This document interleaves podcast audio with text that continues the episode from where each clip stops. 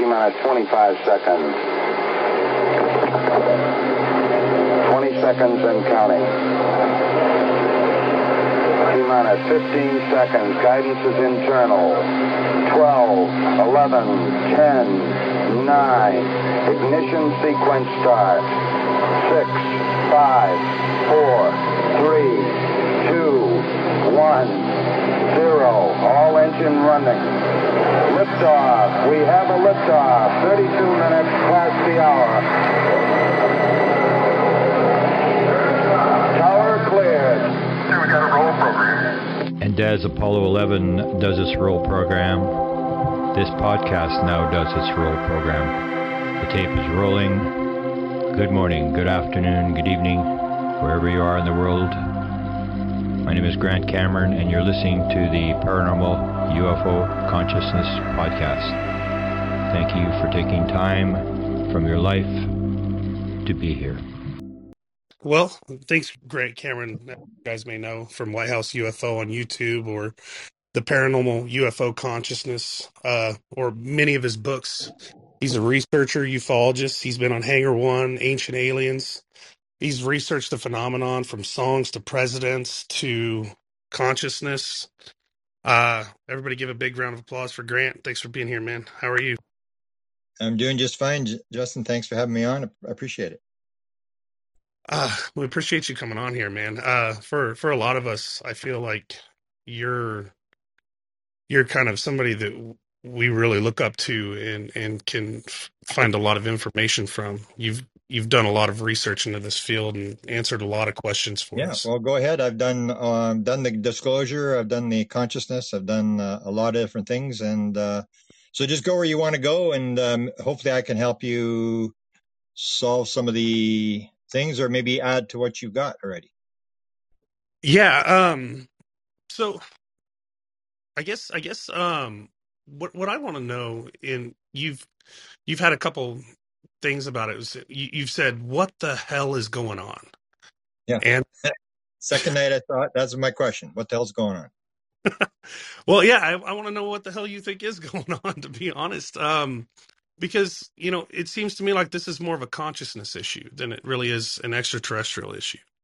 Yeah, I just did a lecture called uh, What I Learned in 46 Years of UFO School. And basically, what I've come to the conclusion is it was definitely not what I thought it was. When I first saw it the first night, and this goes back to May of 1975, um, the, I, the only reason I went out um, is because. Um, if you if you remember the the Nimitz story of the UFO dropping from eighty thousand feet down to sea level in seven eighths of a second, that actually happened here. It happened on camera. It was caught on camera.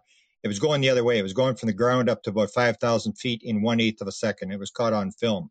And what had happened was this uh, small town was seeing these UFOs. And I had um, said to my friends, let's go out and see what they're talking about. And uh, we didn't uh, we didn't go. And then they caught this film, the, the local TV station and at that point, I just said, "Come on, let's let's go see." And I thought it was like you know, the, you buy the lottery ticket, you think you're going to win, you got a chance to win, but you know you're not going to win. You're not going to see anything. Everybody else sees it. When we go out there and there's not going to be anything there. And the thing flew right in front of the car the first night. The second night, it came directly at me, and then it sort of made this um, turn and went off into the into the north. And what happened in my 46 years is I suddenly realized things that would occur to me 20 or 30 or 40 years later that suddenly, oh, I know what that was about. I didn't get it all at first. When I saw that thing moving off in the Northeast, I thought to myself, wow, this is pretty cool. That, that's probably an extraterrestrial from another planet. And I, I got to see this thing. And then I thought this thing like, but what the hell is it doing? It's not doing anything. It's just like flying along. It's not doing anything. And it was in this small town. And that was the important part was this small town was a town of about 2,000 people and it had nothing. It had literally nothing. It was a small farming town, wheat fields around it, flat as can be, no industry, no nothing. And I was thinking to myself, like, what's it doing in Carman? Like, because it was very clear the, the first two nights I saw it that this was definitely a UFO. But I assumed, like everybody else, that this was extraterrestrial. And, uh, you know, I got honored to see this thing. And um, I, I, went for the sighting thing. So I did a, a, manuscript. Nobody would publish the manuscript about what all these other people in the town were seeing. A lot of people were seeing it. And then what happened was um, I figured, well, I don't know what's going on here, uh, and these sighting things don't seem to go anywhere because you know they're they're interesting stories. People like to hear them, but in terms of answering it, I, I was still in a sort of a quandary as to what what this is all about. So then that's when I started to do the search, and I went through all the different government agencies. I went to the Canadian government first. That led me to uh, Dr. Eric Walker at Penn State University, who knew what was going on. And that led me to the President of the United States. And then the President of the United States, that led me to high level intelligence people. And what I did for 46 years is what I tried to do is I tried to find the highest level person that I could find and just quietly sit and listen to what these people were saying. And I figured somebody's got to know what's going on. Somebody, somebody's got to have some and I did pick up a, a, few clues along the way as to what was going on. But as I pointed out in this lecture, the more I went along, um, the more it changed. And, and it, I would never have believed that where I would be where I am today in terms of what I believe compared to what I believed in 1975. And I always point this out to people, and I don't think they really realize, unless you've been in this for 46 years, you don't realize that this phenomenon is changing constantly. And the, the bring example I always bring up is, if you remember, Stanton Friedman always talks about the the the, the trace cases, the hard evidence. 4,000 trace cases. And these are where UFOs will come on the ground and they land and they leave tripod marks. And there's little beings running around with little, uh, you know, wands in their hand and stuff like this. That hasn't happened for 25 years. I mean, that, that was big when I was in, when in the Carman in 1975. I had, I think, 10 cases within about 20 miles of that, of that town where things would land and they would swirl, uh, corn, like real high, you know, seven, eight foot tall corn, uh, down to the ground and little footprints and stuff like that. And so what happened over the 46 years, it kept changing. And as you pointed out, it came to this consciousness thing and all of my events, I would say that all the major events that I had that changed my opinion as to what was going on all happened without me asking. I didn't really figure out anything. So I, I, I, I, didn't intend to see a UFO. I had no interest in UFOs or extraterrestrial. I never even thought about it. Only went out because everybody in this town was seeing this thing. And I thought, well, you know, rather than drive around the city, let's go out and see what they're looking at. And then the next big event that happened to me, um, was the 2012 event where I'm watching Colin Andrews and Colin Andrews. Uh, the only reason I went in the lecture, I had no intention. I wasn't interested in crop circles because he was a prominent guy. So I thought, ah, I'll go watch, see this guy. And there was a big controversy that he had just come forward and said 80% of the crop circles are hoaxed and 20% are real. And I thought, wow, this is pretty controversial. I'm going to go see because there was this big dispute about what he was saying. And so I went into that lecture and he was talking about consciousness and crop circles and the fact that he believed that 20% were being done by the, whatever the intelligence is and the 80% are done by hoaxers, but they're also being told what to do by the by the intelligence that they that the con, the consciousness was running the whole thing that everybody was being told what they're doing. And i thought that was kind of weird. And then this thing popped into my head uh, all these high level people that had talked that i'd listened to over the years that basically put these three pieces together in my head that basically made this massive shift towards consciousness. And i can say when it happened i always make this joke when that consciousness thing happened in 2012, I could not have spelled consciousness and I couldn't have cared less. I had no, I didn't even know what it was. I mean, I had no idea what, what this was in my head. But basically, what it put in my head was three things. One is, um, as I said, I, I started with the Canadian government, what the Canadian government was doing in the 1950s. And if you know, the Canadian government wrote one of the only top secret memos ever written on UFOs. There's actually two of them. We just have a book coming out called, um, I'm not pretty sure what it's called, Canadian UFO um, story, the Wilbert Smith files. It's coming out within the next week. And in there, I have the two top secret memos. The first one was the big one, which is where Wilbert Smith, who's running the Canadian project, goes down to the United States and he's interested in the phenomenon. He starts asking questions, and high level officials, because he's a high level official in Canada, start telling him what was going on. And he writes in this top secret memo we had we I had conversations with high level government officials, and I was told flying saucers exist. It's the most highly classified subject in the United States. There's a small group headed by Dr. Vannevar Bush who's trying to figure out what's going on. The subject is of tremendous significance to the Americans. And then what came into my head in that 2000, that 2012 February 26th lecture was the next line. It said, and we were also told by American officials that other things might be associated with the flying saucers, such as mental phenomena. The Americans aren't doing very well because they've said if we're working on the project, they're willing to exchange credentials and talk to us. So that was the first piece. The second piece that came into my head was Dr. Eric Walker. I think the interview was 1990 or 1991. We're asking him about MJ12. Is it still just 12 guys? Is it uh, international? And he would always talk in rhymes and riddles, and we never knew what he was talking about. And he said, Let me ask you a question. And then the guy in Great Britain was interviewing. He said, "What?" He said, "What do you know about ESP?" And then the guy in Great Britain said, "Well," and he didn't really know anything. You know, didn't really know how it fit in or whatever. He said, "Look, unless you understand about ESP and how it works, you will not be taken in by the control group very few people understand how it works. So that's the second thing that popped in my head. So it was the same thing, was this consciousness thing. And I thought it was consciousness. It turned out it was non-local consciousness. But the third thing was the famous speech that was given by uh, Ben Rich at Lockheed Skunk, uh, Lockheed Skunk president when he was retiring at UCLA in 1993, where Jan Harzan hears him say, stand up and say, we've discovered the mistake in the equation. And uh, this this idea that um, you know we've got the tech we we got technology it's not going to take a lifetime to do. And Jan Harzan is has is an experiencer. He had this experience with his brother in the backyard when he was nine years old or whatever. And he wanted to be an, en- an electrical engineer because he was going to build a flying saucer. And so he goes running after Ben Rich as he's leaving the building. And said Ben I've, I've been fascinated with my thing this whole life. I want to build a flying saucer. I need to know how did they get here? How does the propulsion system work? And Ben turns around and says exactly to, to the word what Eric Walker said. Let me ask you a question. What do you know about ESP? And then he said, uh, it means everything in time and space is connected. Ben Rich said, that's how it works. Walks out of the room, gets in his car and drives off and dies shortly after from cancer. Uh, so that's how it sort of moved with me. Um, and then I had the, which I don't talk about very much, is this 2017, uh, a major download where it basically went through all the different things in reality, which says, not only have you got it wrong, it is exactly the opposite of what you think it is. You think you know what's going on. You haven't got a clue how reality works. And that's what I always try to point out to people now in my latest lectures is that anomalies, the UFO thing is an anomaly. And the main thing about that thing is that anomaly is the fact that it's telling you you got something wrong. You think, as, as was described to me, you got all the building blocks. You think all the building blocks are, raw, are right.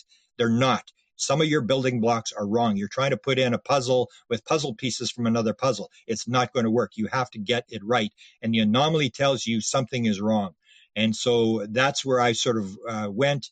And I started to realize this consciousness thing was where it went. And even today, um, we, we, can talk about this UAP task force. Um, these guys have missed the boat again. Not that they intentionally did it, but they're they're on a different track. And I actually put it on. I have a somebody started a Grant Cameron News Network thing on Facebook. So people post on there, and I posted actually the link to this, and I actually posted this fact that I think the UAP task force is going down the the wrong road as to as to what they're doing.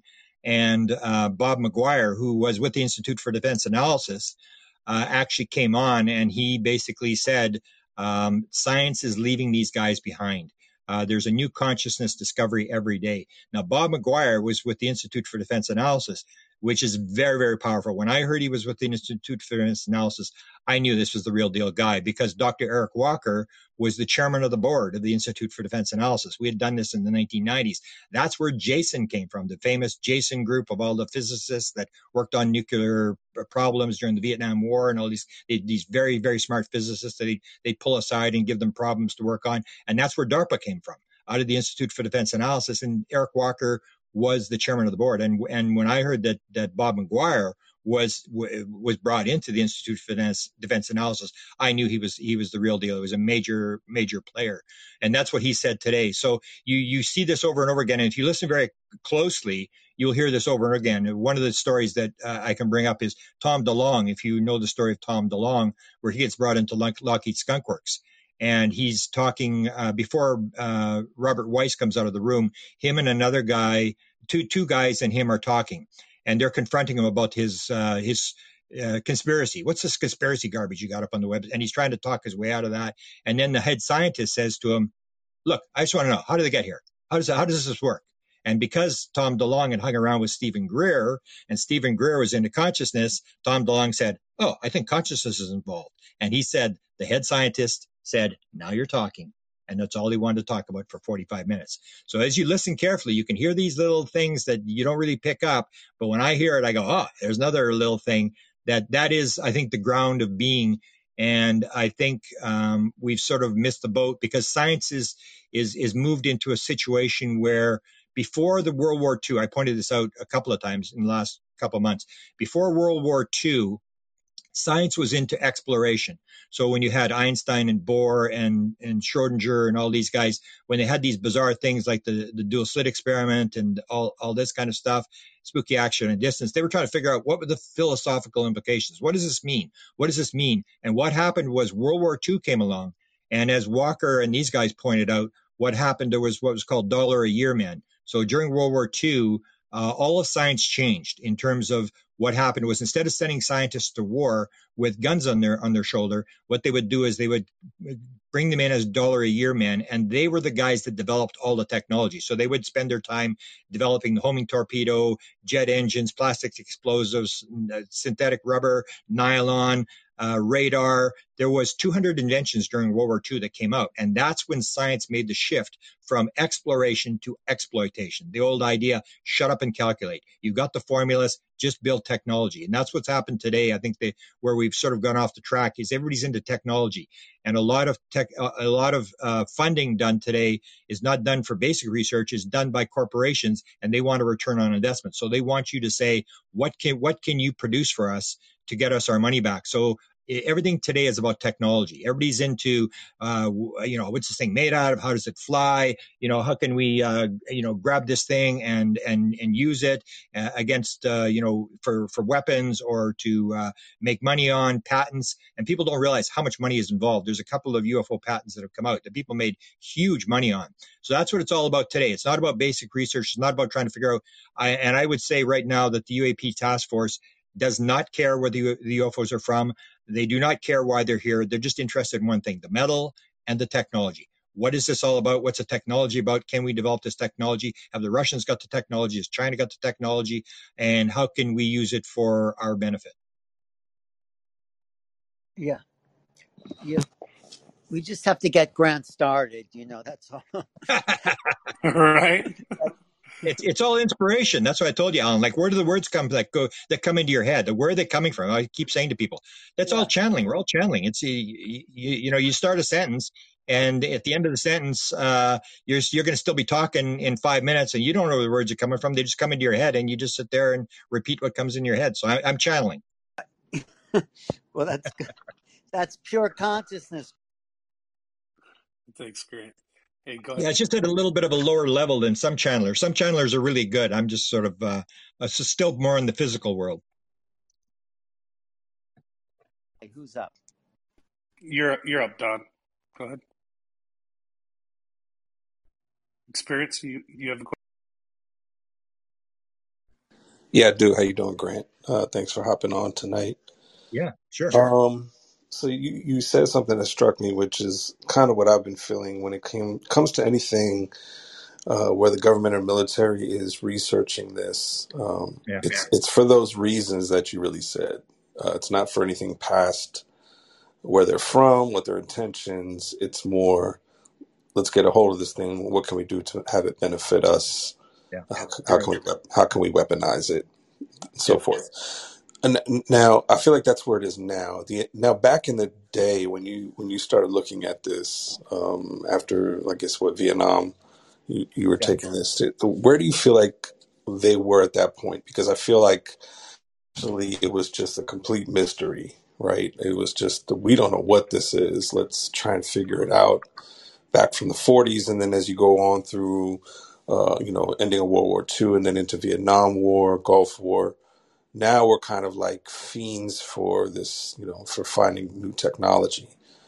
Yeah. Um, but, but like back then, where do you feel like where do you think this like where did it started transforming into this this need for or this race for uh, trying to get technologically more advanced and, and weaponize this stuff? Well, World War II is where it started, but uh, one of the stories that that I I just heard the rumor and it makes sense is that when they shut down Blue Book, the reason they shut Blue Book down is the sightings were like a PR nightmare, and that's when the story was that Nixon moved it to the contractors. So they moved this thing into the contractor world, uh, into the black ops to try to to get it. But I, I have my Facebook page, which is White House uh, Presidential UFO is my Facebook. I just posted an interview today that was done by Dr. Eric Davis. Now I knew Dr. Eric Davis back 20 years ago when he was just leaving NIDS, and I was sort of in this group of listening very carefully until I opened my mouth, and then they sort of excommunicated me, kicked me out. Uh, of all these high level guys that work for NIDS, and NIDS was trying to figure out all this this this kind of stuff. Now, I just posted an interview that was uh, put up by Jeff Kingsbury, who runs um, uh, Strange Recon podcast, and he's a friend of mine. I've done his podcast. He's done mine, and he posted an interview by Dr. Eric Davis, which uh, was done by Alejandro Rojas a number of years ago. And I've quoted from this interview a number of times, but I would suggest you listen to this interview. It's on my presidential UFO Facebook today. And in that interview, Eric Davis talks about uh, what he's talked about a number of times, and he clearly specifies, like when he's talking about Lazar, he said Lazar's full of it.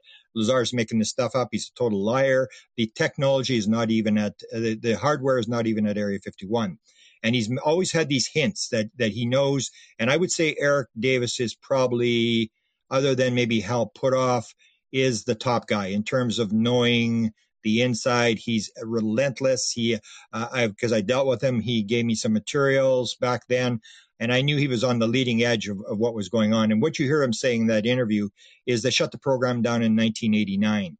Now that could that um, sh- that goes along with the idea that was put together. And I asked, I had an interview with Jacques Vallée, a couple months back, and I asked Jacques Vallée about this because I wanted to clarify this because I quote it all the time and I want to make sure I got it right.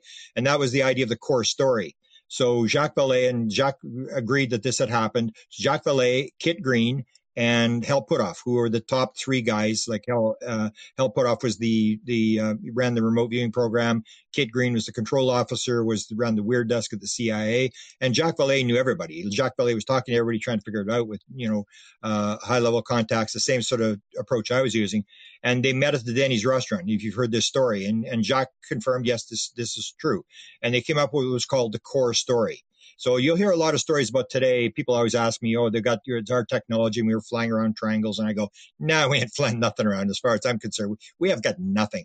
Uh, and the prime example of that is, have you ever seen the material from uh, Joe Firmage, who I was following, and he was friends with uh, Hal Puthoff was in there, Kit Green was in there, the guy to, uh, Brandon uh, Fugal was in there with his research, and he was trying to. He had these gyros. He was had these gyro thing that he had gotten a being appear in his room in the 1990s, and then he left this USWeb uh, billion dollar uh, co- company, computer company, had was CEO, and he started this UFO technology and stuff.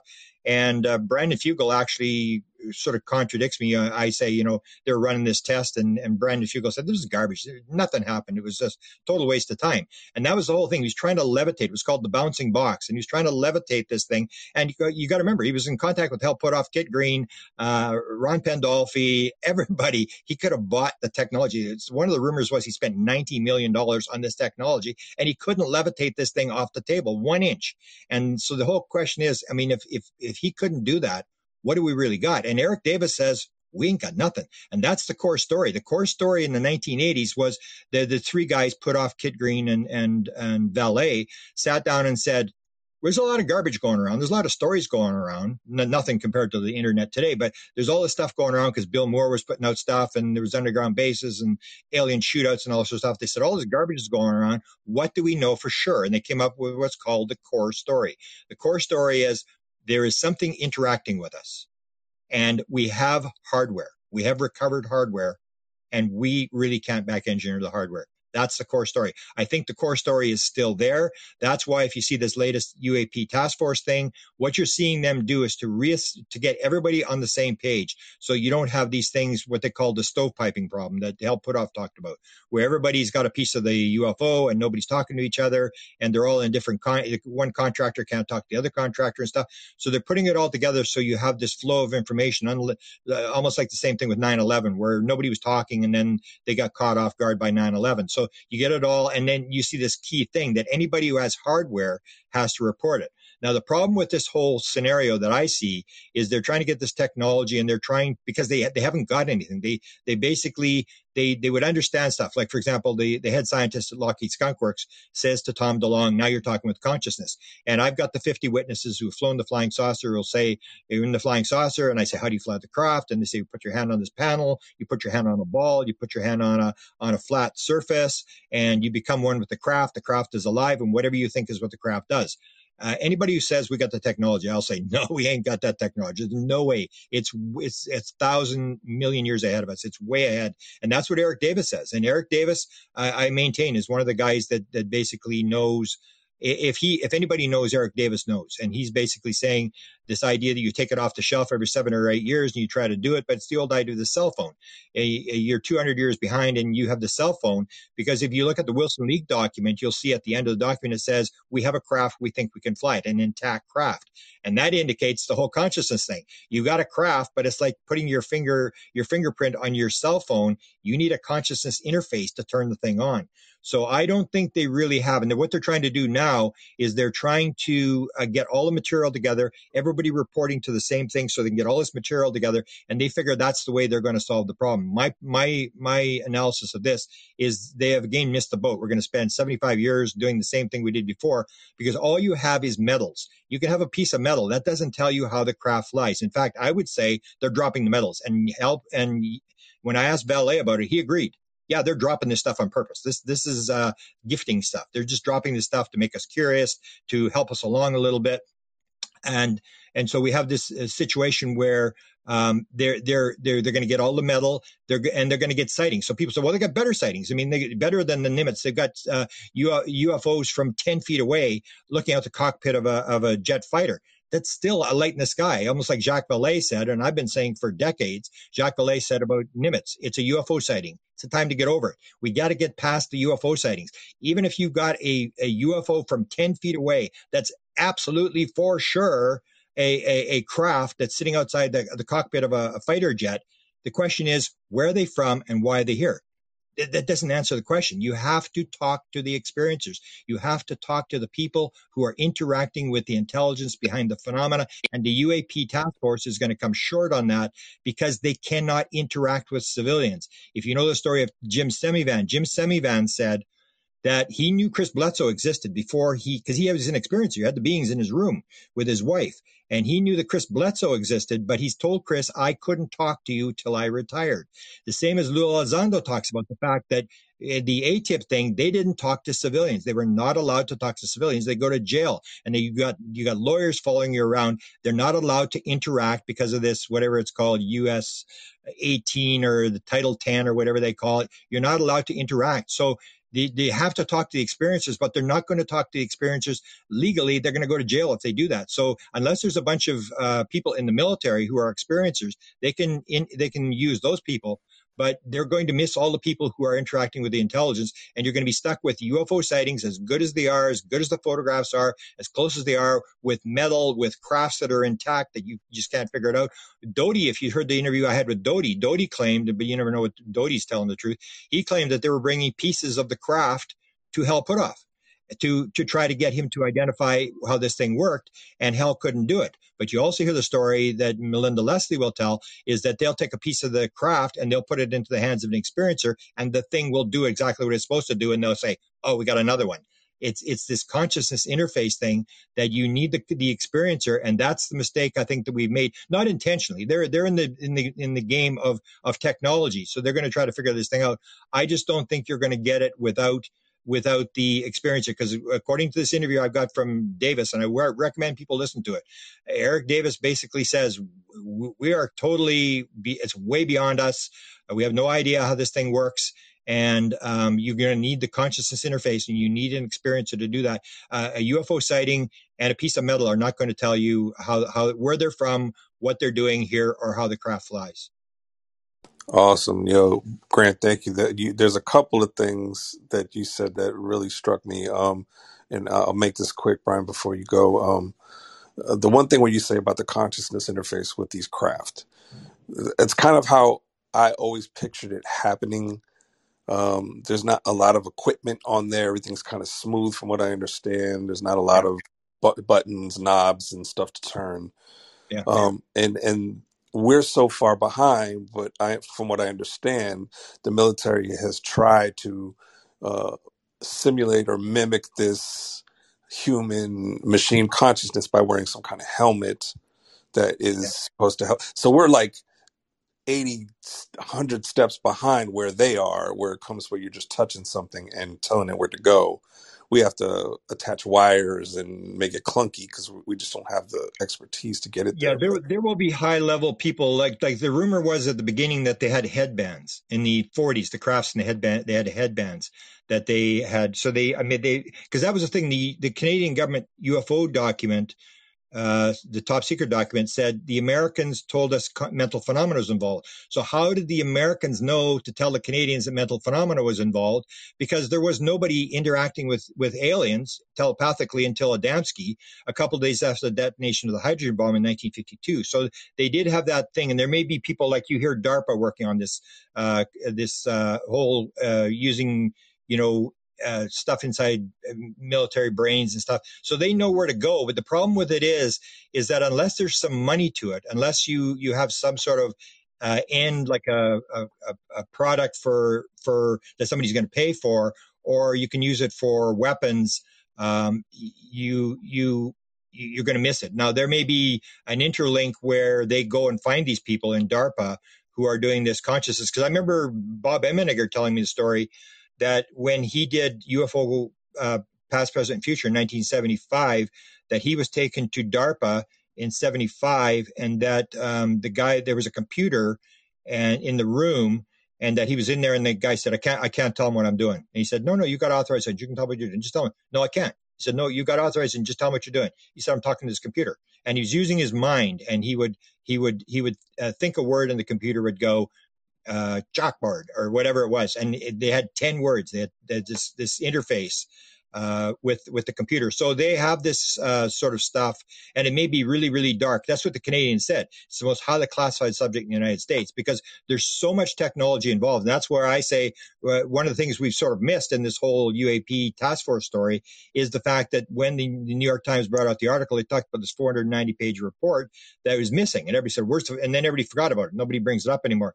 And what you're missing is that the whole program is run by Bob Bigelow the U, the USAP program, which was and the ATIP program was only part of the USAP program. The USAP program was the important program.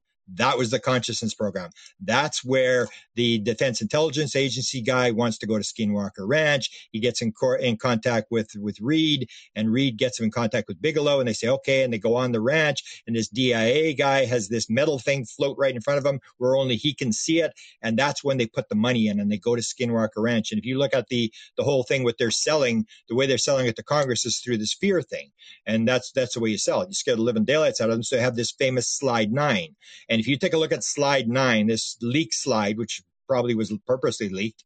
Uh, you see this what they used to brief the Congress people. You see this whole thing about putting stuff through metal, uh, uh, in, interacting in people's minds, and and putting stuff through metals was Skinwalker Ranch. That was the bulls. The guy goes out and his four bulls are missing, and he's going, "Where are my bulls? I mean, this is my whole career here." And then he sees the the locked trailer, and he went, "I wonder if they put him in the locked trailer." And he unlocks the trailer, and these bulls are like sardines squished into this locked trailer. And then they have the thing of disassembling communications that's the cameras where the two cameras are looking at each other and, and they, the one is photographing and the other one, the, the, the wires get ripped down and the other camera doesn't pick it up and is facing it. And then you have this thing where the, the, the message is in people's heads. That's part of the slide nine. That's the, the armed forces guys, the black ops guys that are armed and they're on there and they're, they're, as George Knapp said, those that are the most aggressive to the phenomena had the worst experiences. And these guys have this experience and they're still so scared they will not go into the ranch, these special forces guys, where they get this message in their head and says, leave you are not welcome. And they go back to their to where they live and these wine bottles are flying around smashing against the walls and all the roommates move out and they're just absolutely terrified. So that's what the, the key is is they know this thing uh, the atip thing is working on the the technology but the the uh, OSAP thing was the main program. That was the one in terms of how does this paranormal stuff work at Skinwalker Ranch? How do you have portals opening up? How do you have stuff disappearing and reappearing? And that was the whole thing. And that's what I'm talking about. I talked about at the beginning. The anomalies are the important thing. When you, if you take somebody's word for it and said a portal opened at, at Skinwalker Ranch, bulls were inside the trailer and somehow they got in the trailer. These are anomalies. If you can figure this out, this is worth a lot of technology. This is saying you don't understand how reality works. And if you follow the anomalies, believe that people are telling the truth and work on that instead of being the skeptic and saying, oh, they probably made it up and finding excuses or whatever. This is telling us something very important is going on and we haven't got a clue. That's what they told me in my sort of download stuff. They said, you, uh, you wouldn't believe what they said to me. They basically said, you have not got a clue. You are an ignorant, arrogant little piece of, and you can fill in the blank what they told me, but it was very clear to me. They said, you have no clue. You're, you're not even close. And I, you know, I, I was on the consciousness thing and that's what I would maintain at the end that this is going to be a thousand times more complex. It's going to be a lot more spiritual than people think. And, uh, it's, it's going to be, uh, you know, nothing, very, very little material involved in this. We have to understand that that if if uh, like guys like Schrodinger and and Bohr and um, all these guys or John John Wheeler, these famous physicists said, if consciousness is primary, you have to change. That's what I was told in 2017. If the world is made out of little nuts and bolts, that's one world. But if the world is made out of consciousness, everything changes. All the rules change. And that's the thing that we have yet to admit that if consciousness is primary, you have to reevaluate everything you know. Everything is going to end up being based upon something that is not really true. Almost like 1492, where we believe the world was flat and the sun run around the earth. The wider your perspective, the more you know, the wider your perspective, the more you realize that you've got it wrong. Woo! Thanks, Grant. Brian? Yeah, hi, Grant. So it's a pre- it's it's interesting because what you're talking about in terms of consciousness and potential intelligence around gathering intelligence around consciousness tech. This dovetails perfectly into the MILAB scenario, where there's US citizens like Melinda Leslie taken against their will who've had experiences with aliens and they're being grilled at force about you know uh, relaying what happened in their yeah. abduction scenario when it comes to flying craft psychic yeah. abilities psychokinetic abilities yeah. so Eh, but not just with Melinda, but even um, the late Bill Hamilton's wife, Pamela, who I have an audio interview of her from 1993. She knows this all was happening to her. She claimed it was at China Lake for her the facility she was taken to, but that she said she was aware. And I know there's a lot of MILAB abductees that would say this. She was aware that there was going to be a future event where she was going to be told to fly a craft, and she would know exactly how to do it. She goes, "I don't know how I know that, but I know it's if it happens, yeah. I know exactly how to do it. How do you feel about yeah. that?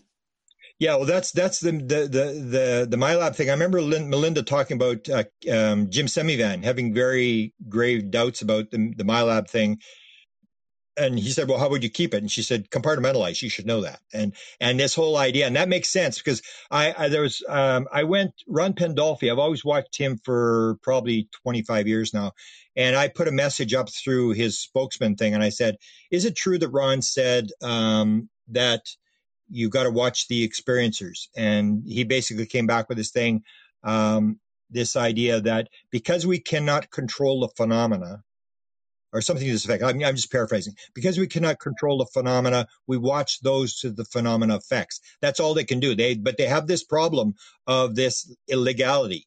And that's what Jim Semivan brought up. This is this is like totally illegal. I mean, this kind of operation that you, it's a very high risk operation. But what you're trying to do is you realize that at least they realize that the, the experiencers have the knowledge. So what you're doing is you're grabbing them and you're saying, what did the aliens tell you? How does this work?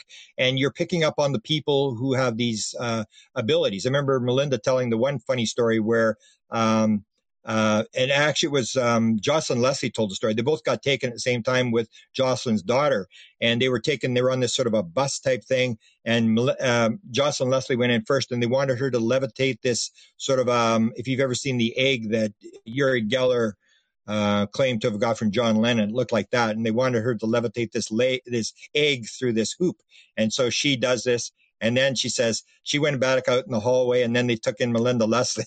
Melinda Leslie. She could hear Melinda Leslie. She's going, "Are you kidding? Are you crazy? I haven't slept for two days. You think I'm going to le- levitate that thing? You got another thing coming?" She's yelling at them, and it was this idea that they want to to see. And, and Melinda tells the story that they that suddenly these controls started to move, and they said, "Oh, we got another one." And that's the whole thing is they're watching the experiencers, but it's a very high risk operation because this is illegal. This is the, the church commission in 1976 where, you know, we were, uh, you know, giving people LSD and we were putting in radioactive food, uh, stuff into, uh, little kids who were, uh, you know, mentally uh, problems and stuff like that, handicapped and stuff like that.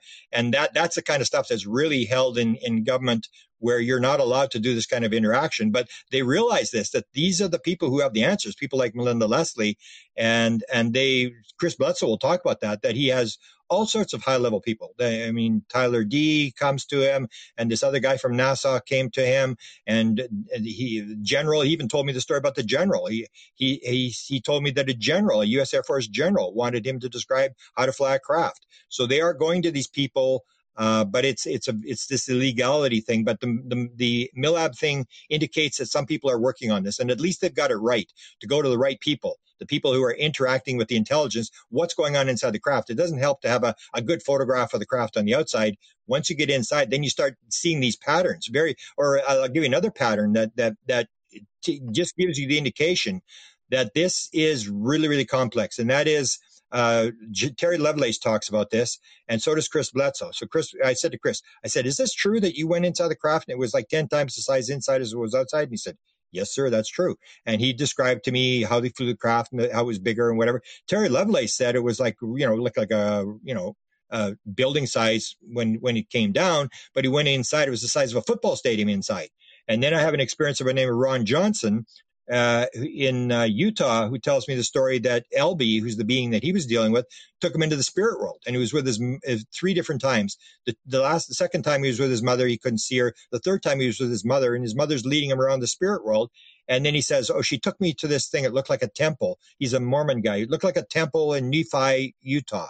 And she took me to this, this, uh, building. And she said, Ron, when you die, you're going to get a room in this building. And we went in the building. And he said, the weirdest thing was it was like 10 times the size inside as it was outside. And I said, Hey, that's exactly what Chris Bledsoe said. That's what Terry Lovell. That's what lots of experiencers say. And so the question is, is this in the spirit world or is this a UFO abduction? And that's where you start to see these crossovers. When you start looking at the experiencers, you start to realize there are these very direct patterns. Like 14% have flown the craft. And I even said to Rey Hernandez, I said, Rey, we should talk to these people who've flown the craft. This is because when I first heard it in 2013, I thought the woman was crazy. I was going to throw her out of the house. I said, they let you fly the craft? She was like 75 years old. Like, oh, come on. Like, you know, I couldn't believe it. I said, you know, why would they let you fly the craft? No, well, I've flown three different models. Well, and then I said, and out of frustration, well, how do you fly a craft? And then she said, oh, you do it with your mind. And then I realized why they'd put me together with this woman because I was giving these lectures on consciousness. They wanted me to know there was this connection. I didn't know until I talked to this woman.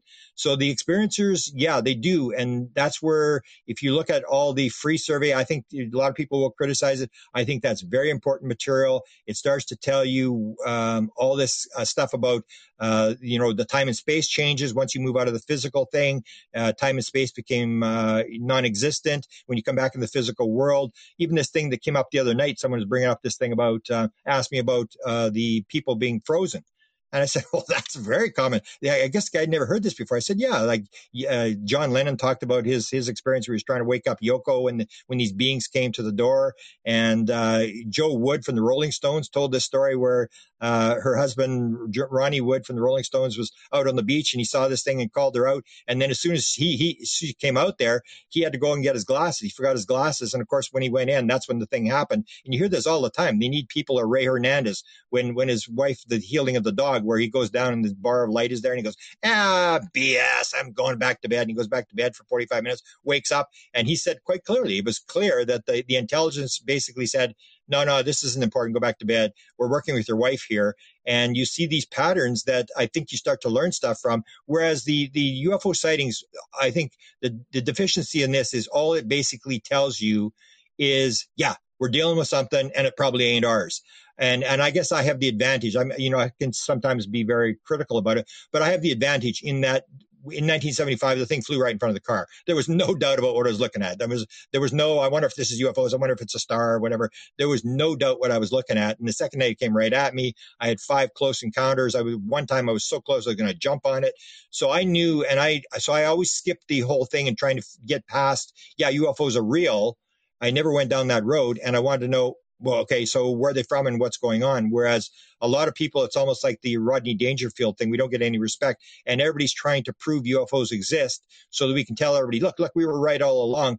And as Jacques Vallée said about the Nimitz thing, it's a UFO sighting 15 years ago. It's time to get over it and move on to uh, get out of grade one. And that's what I said in my my lecture about 46 years. Is is I a lot of times I think that we're I, it's grade one. It's grade one for the 46th year, for the 47th years. Like people just can't get past UFOs are real and move on to what's really going on because that's when you get the really really interesting stuff and the understanding that the world is at least thousand times more complex than people think it is. Awesome, thanks, Grant. Back to you, Don. Thanks. Hi, Grant. Um, you kind of Hi, Don. segued into uh, my uh, question here. Like, I, I respect the uh, pedigree and longevity you have with the phenomenon and the research, and how you've acknowledged how the phenomenon has morphed and evolved over the years. Yeah. Um, and what are your thoughts on why this is happening? Is it to fit our current paradigm and our state of Yeah. consciousness, or Yeah. where's it headed, and what's the message? Well, um, I, Barbra Streisand's stepson is an is an experiencer. The way he described it to me um, is they told him, when we come into your world, we come into your head and we find out what's in your head, and whatever's in your head is what we use to teach you a lesson. And so they're coming in and they're trying to move us to the next uh, stage. So if you're in fear, uh, you're going to have uh, experiences based upon that. In fact, I was just trying to find it. It's in John Mack's book, um, Passport to the Cosmos, where he gets into this idea that whatever being you see is determined upon your personality. So if you see if you see grays, it's got to do with fear. If you ha- see reptilians, it's got to do with unresolved uh, stuff. And he makes this famous uh, statement that I've quoted numerous times, where he's in this debate with with Bud Hopkins in Boston, and he says, "Bud, it's really strange here. You know, he says uh, I'm not a psychiatrist here, and uh, you know, you think I'd be getting all the real bad, real bad ones. He said, it's not the way it's working, bud. He said, I'm getting all the spiritual seeking ones and you're getting all the bad ones. And maybe that has more to do with you and I than it does with the aliens. And it's this idea of we project that we are, we are, it's the, uh, uh, Seth said, the, the channeler and I was, I read Seth years ago. I really didn't get it. And then I read it again about six months ago and it just blew me away. Seth says, you manifest what's around you. There is no other rule. And that's the John Wheeler thing. It's a participatory universe. You are you are creating what's around you. The particle does not appear in time and space until there's an observer. It's this whole idea, and we can't. We it's, we're we're far away from that. It'll eventually come to that where we understand this. But so you see, and people will say, "Oh no, it's ET." Come on, Grant, it's ET. And I say, "Okay, it's ET. You really believe that?" 1895, 1896, 1897, there was uh, thousands of airships flying around the United States. They were wooden ships with propellers and sails and and uh, balloons on them and stuff like this. And there was these guys that were dressed really weird, almost like Men in Black things. They had the weird dress on, and they they would ask them, "Where are you from?" And they said, "We're from Mars." Jacques Vallée re- refers to one from the Middle Ages where they said, "We come from above the clouds." So the question I would say to people, if you really think it's ET, is in 1895, were there wooden ships that came flying across time through the vacuum of space from Mars in, into the world? No, they they will, will deal with you at whatever level you're at. So in 1895, they said they're from Mars. Then in in the in um, Adamski's time, they said we're from the moon, uh, we're from uh, Mars, we're from Venus. And uh, at that time, people still really didn't know. In fact, in 1895, when they said they're from Mars, that's when they discovered the canals on Mars. And everybody was looking at Mars with these canals have been discovered with telescopes, and everybody was looking at this idea. So you get the in in the the, the Canadians were dealing with um, an alien. It was actually channeled at the National Photographic Interpretation Center, where they analyzed all the U2SR 71, the most highly classified CIA building in Washington. And uh, AFFA said he was from Uranus, which is like 378 degrees below Fahrenheit. And uh, AFFA said there were 750 million people on Uranus. Now, in the 1950s, people might have believed that, but people don't believe it anymore. So then they move it like to Zeta Reticuli and to Pleiades, and and so you start finding problems in that. For example, they say we're from the Pleiades. Well, Pleiades, we say it's like seven stars or whatever. It's actually 400 stars. So why would you not be more specific about where in the Pleiades star system you're from? And then you take the story where uh, um, uh, Sherry Wilde has her experience. If you ever uh, talked to her, she um, talked about the fact that she they wanted to do this book. They sort of forced her to do this book. She got the book finished. She gave it to the publisher, and she was dealing with a being by the name of Da, who was a Zeta. And so um, the pu- publisher looked at it and said, "Hey, Sherry, you say he's from Andromeda? Yeah, he is. He's from Andromeda." Well, he can't be from Andromeda. The publisher said he's got to be from Zeta Reticuli. He's a he's a Zeta. He's a he's from Zeta Reticuli. And she said, "Really?" She didn't know. She said, "Really?" And he said, "Well, you go back and ask Di. Ask him what's going on here." So she goes back to him and says, "Are, are, are you actually an alien?" And he goes, "No, that would not best describe who I am. I am an etheric being on a journey, uh, on a on a mission through the galaxy for the Creator." And it's just, well, why do you come as this uh, this scary looking gray thing? And he said, "Scary looking gray thing. Have you ever looked in the mirror when you when you smile? You got those big teeth. We think you're going to eat us." And this is the whole idea where you, you I know I've asked lots of people. Nancy Tremaine, I've asked people always ask all these questions about when they see the, the on the on the ship. I always ask the my questions. I say, "Hey, do you have any clothes on?" And then they say, "No, I don't have any clothes on." And do you have any sex organs? No. Do you ever get any older? No. And it's don't you ever think that was weird that eh, you know these these these kind of things? And then and then I would ask people, did you ask me if he was an alien? I had uh, I probably three or four or five. Nobody nobody ever got the answer yes. Uh, Yossi Ronan from Israel. His story was they said, when we come into your world, we can become whatever we want to become. And we take on, uh, because we have to take on a physical body, we can, it's almost like I pointed out on Jimmy Church. One of the most important stories in the modern world is, is Leslie Kean telling the story of the hand in the physical seance, because that basically shows you what's happening. So she's in this physical seance with, with, um, uh, Alexander, Stewart Alexander. I interview her and I said, Leslie, tell me the story about the hand. Did it happen more than one time? And she said, yes, it happened more than one time. And what happens in this physical seance is this hand, she's sitting at this table and this sort of watery stuff is, sort of comes up uh, off the table. And then this hand starts to appear and it's right in front of her. And she touches it and she said it's a hand, a real hand. It's warm. She can feel the bones in there. She said she checked it and it happened a number of times. And then the hand bangs on the table and disappears back into this watery thing. And that's what's going on. They can come into the physical world. They can take on a physical being and they can go back into wherever they're coming from. Almost like Bashar says, we come to you in your dreams because now you're in our world. They're just in a different vibration and they can come in and they have to take on a physical thing, almost like there's a, a group of things called the beings. And I'm, I'm going to be doing a book. They wanted me to do a book on them. What they told me was, um, because we had the question about aliens said, well, if, if you want us to be aliens, we can, we can be aliens for you if you want. We can, we can take you to our planet. We can show you our planet.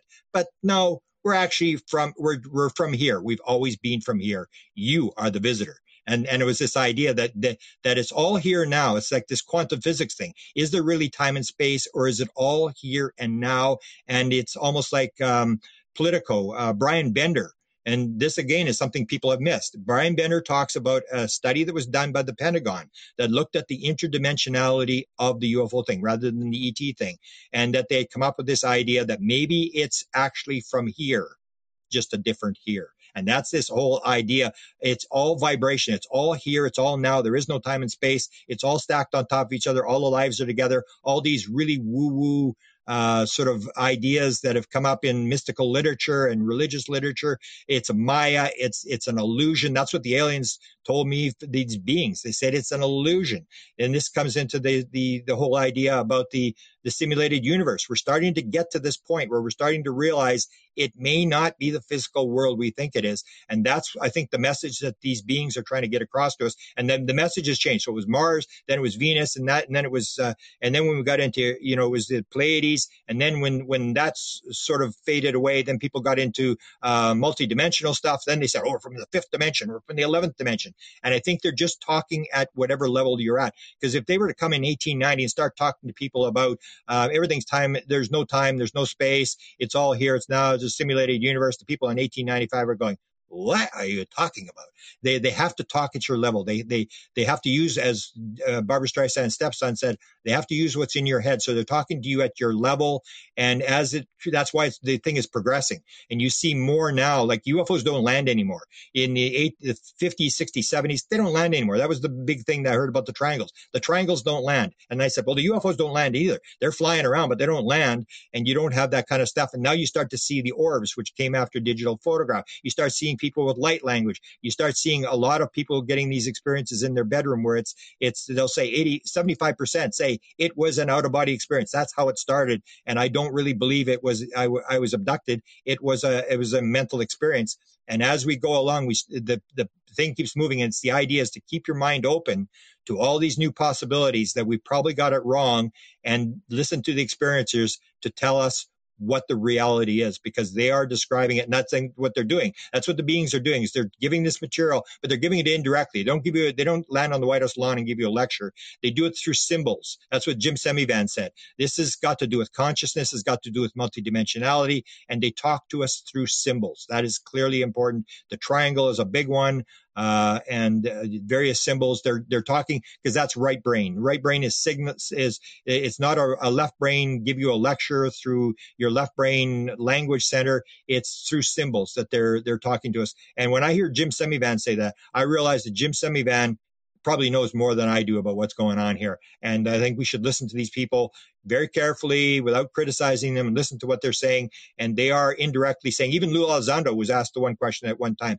They said, he, they they asked him, "Is this on world or off world?" And Yossi Ronan uh, or, or um, picked up on this, and he said, "Did you hear what Elizondo said?" I said, "Yeah, I heard exactly." We both picked up on the same thing because he said, "Was this on world or off world?" And he said, "Well, hang on there's also all other possibilities. Uh, you know, uh, this uh, quantum physics, and he started and go, I know where he's going. He's basically saying it may not be off world, and and that's the thing is when you hear him, and he didn't say it directly, but if you're an experiencer, or if you if you've studied this, you pick up, you go, I know what he's talking about. He's indirectly telling you this may not be ET the way we think it is. Wow. Yeah. Thank you for a, uh, taking us down the rabbit hole. I appreciate it. yeah, that's exactly uh, where I was hoping you would take us. Appreciate that, John. Hey, Grant. Um, I'm here in Thunder hey, Bay. Hey, I'm a couple saucers. Oh, you're in Thunder Bay. Good. Yeah, yeah, a couple saucer skips away. Um, I'm an experiencer, lifetime experiencer. Um, I did a call response challenge about 2014, and I ended up with a triangle, a very prominent triangle um, on my arm. And oh. uh, of course, your most recent book was uh, very interesting. I just finished it. Um, yeah. It it seems to me that possibly, in terms of the ships and some of the markings, and when we get into, um, you know, esoteric geometry and the Eleusinian yeah. mysteries, all this kind of stuff, that the classic trickster phenomenon may be slightly disappearing and we may be getting closer to those fundamentals. So I'm just wondering if you can speak to us a bit about how your theory of wow would relate in particular to the triangle aspect of this. Oh, and yeah, also tri- oh, oh, sorry, one more thing probably you probably already know this, but there was an apparition. There's a picture from the Seth material. I'm very happy to hear you reference that. Um, that looks exactly like a gray. I don't know if you've come across that or not, but no. no. Uh, one thing I did with the grays, which I sort of um, I, I, should actually do it because it was it was very revealing.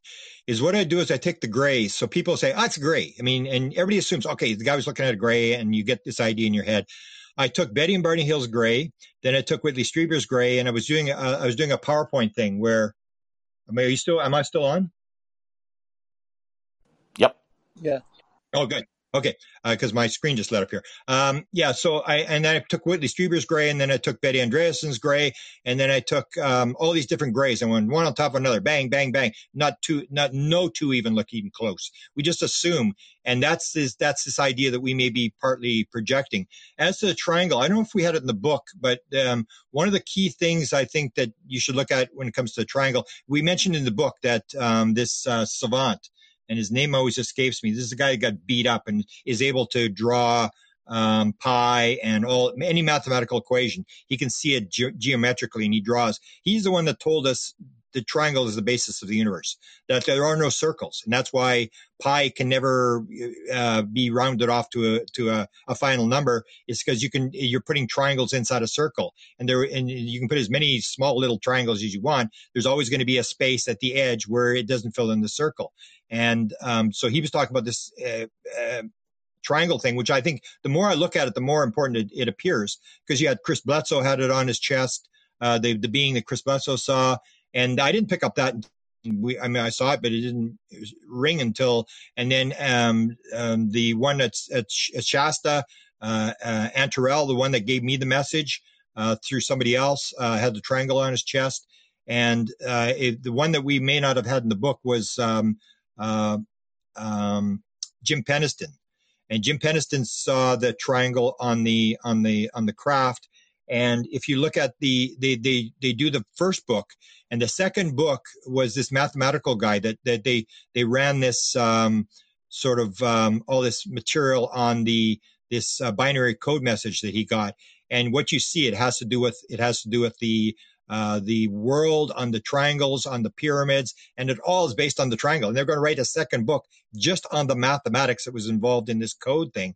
And it was way beyond me. So it's probably, we may not have put it in the book. I just, it just floored me. But I know it all had to do with, with the, the pyramid and stuff like that. And that all this stuff from the ancients is all linked in, which you, which you hear Tom DeLonge and some of the guys like Semivan talking about to look at the ancients, that a lot of this stuff was written in there the triangle i think is, is extremely important especially like what you pointed out. I didn't know that you had the triangle.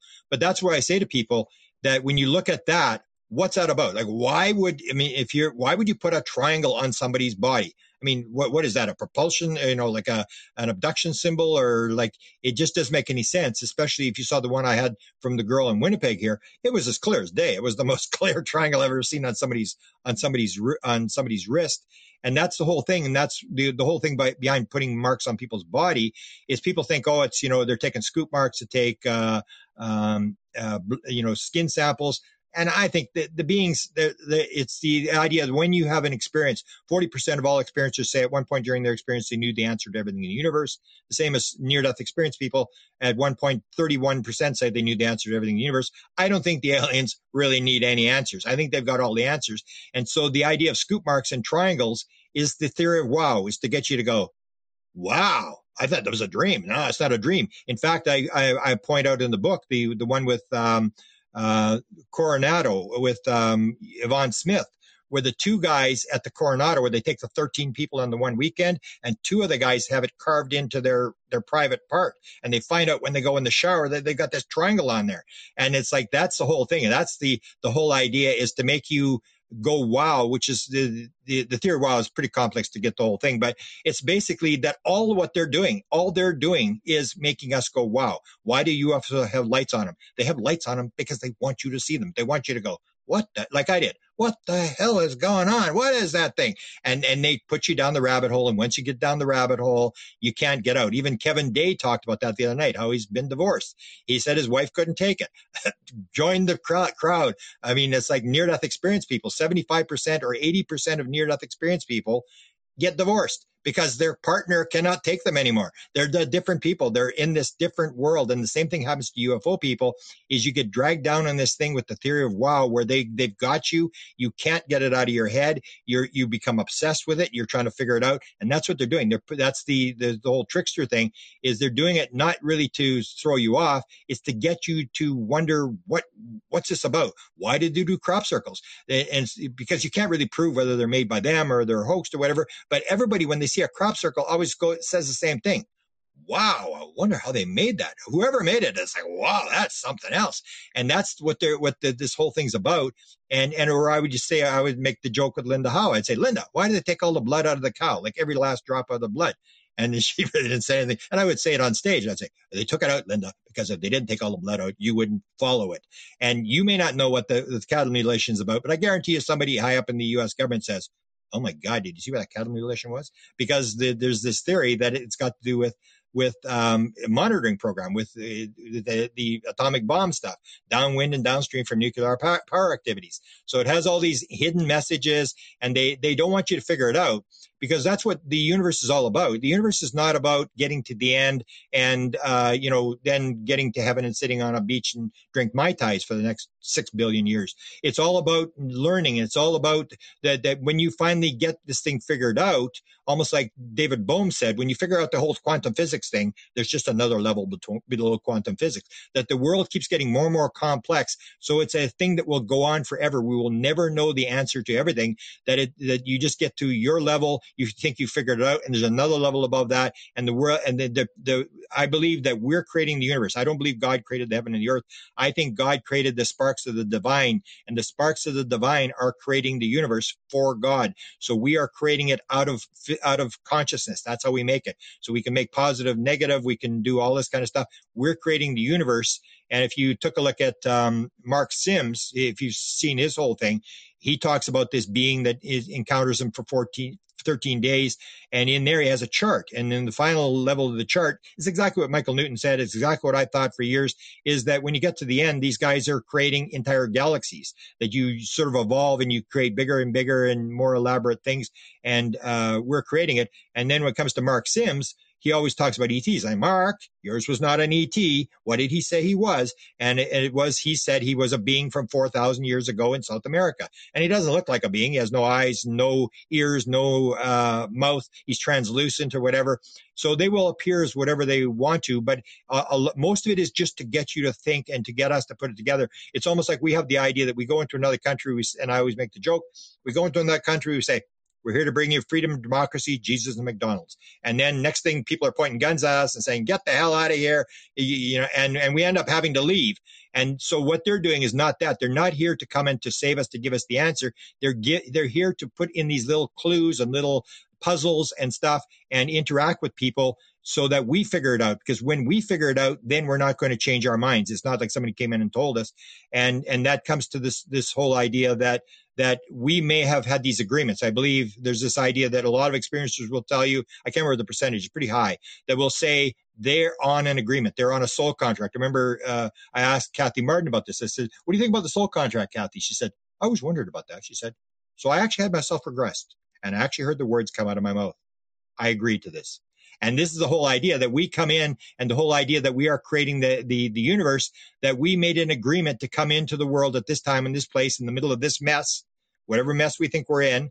And we came in, in this time, this place in the middle of this mess because we came here for a reason. We're on an agreement. We have individual things. If, if, and that's one thing that get was given in 2017. Is the world one life? If it's one life, that's one world. But if it's multiple lives, everything changes. So if it's multiple lives, we came into the world to do something, to learn something or whatever. So we have these individual contracts to learn love or whatever we're supposed to learn or, um, you know, whatever.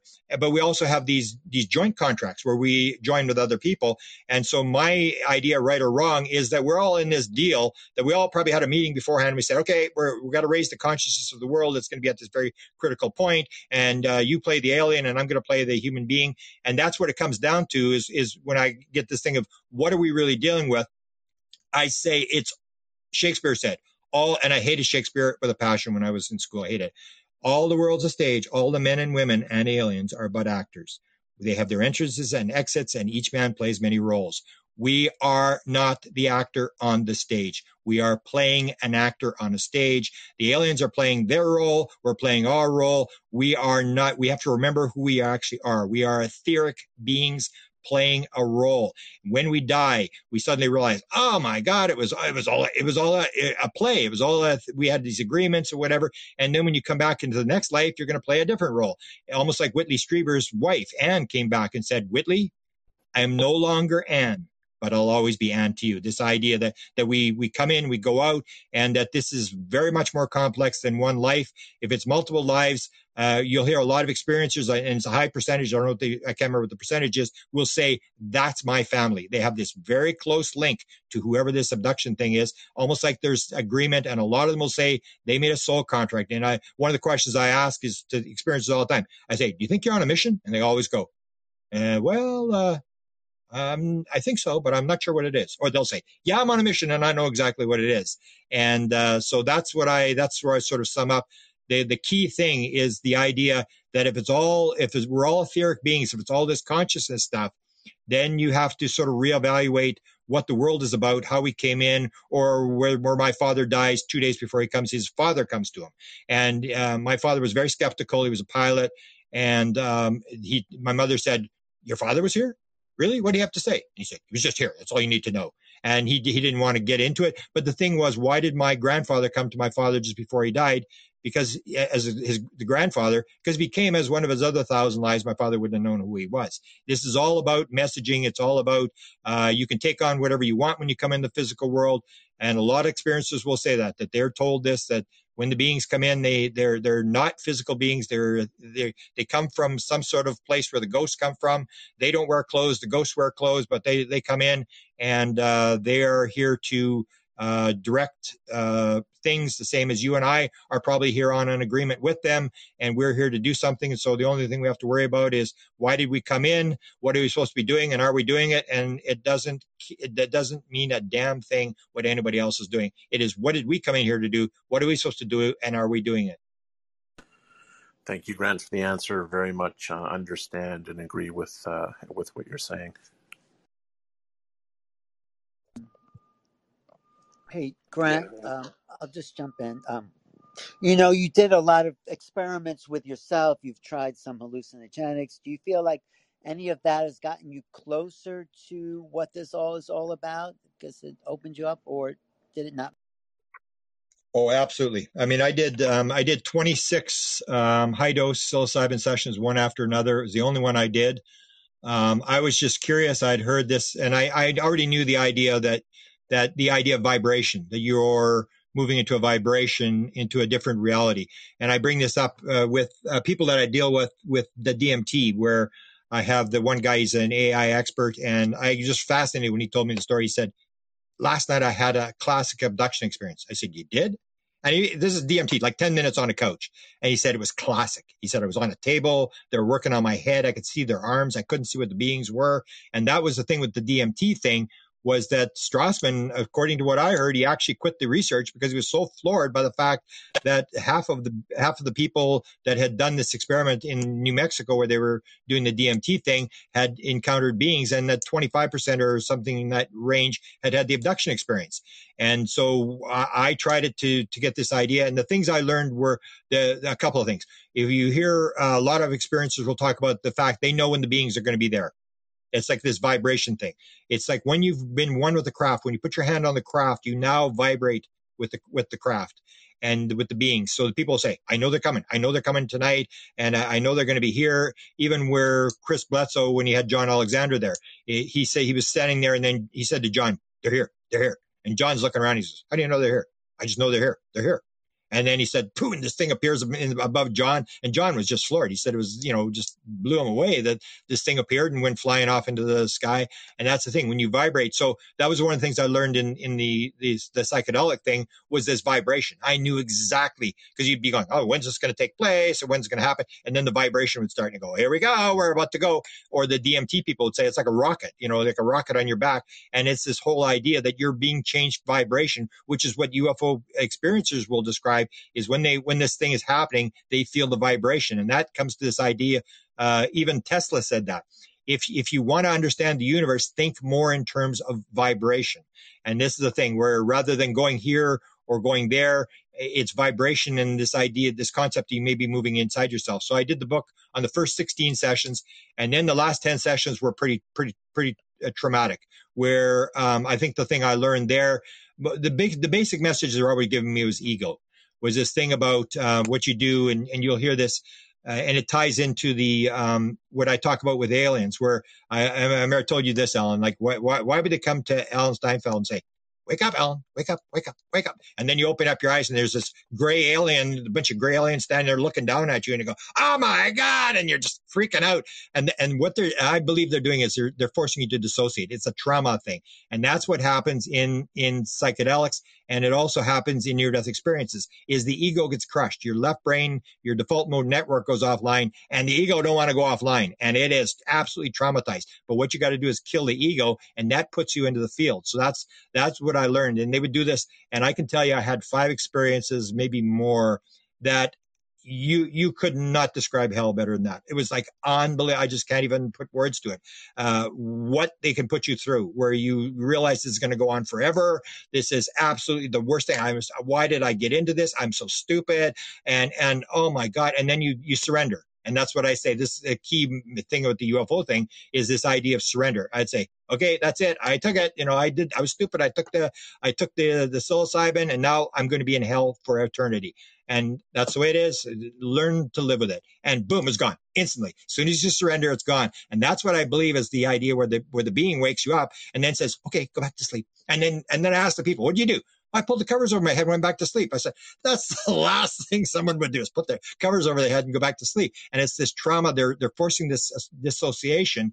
And the same thing happens with near death experience. You hear the people who have the bad near death experience and it's like the evil aliens. They gave you this bad experience. Well, is a near death experience evil? Because uh, whatever it is, 20% or 15% have the bad near death experience. And what they did, I started looking because I figured what it was going to be. And sure enough, a lot of researchers say what it is is the person can't let go. They're trying to control it. And when they're controlling it, they have this bad near death experience. And this is the, so in the beginning of the psychedelic book, it's a, a lesson I think that's applicable to the UFO thing. I put a whole page and it says, surrender is the only rule. Believe me, from my personal experience, surrender is the only rule. And that's this key thing is this trauma that's involved. And so people say they're, they're, evil aliens. Why would they scare you? And you, you look at it from this perspective and you see maybe what they're doing is they're, they're trying to get you into a dissociative state. Then you go into the out of body experience or you go into that, you change your vibration changes and you're able to go into the mystical state. And that's where all this stuff is happening. And that's what you'll hear people say uh, in the, the free survey. They always talk about it as this uh, matrix reality. The people are talking about this matrix reality. It is not the same as the physical world, but it's more real than the real world, which is exactly what lucid dream people say.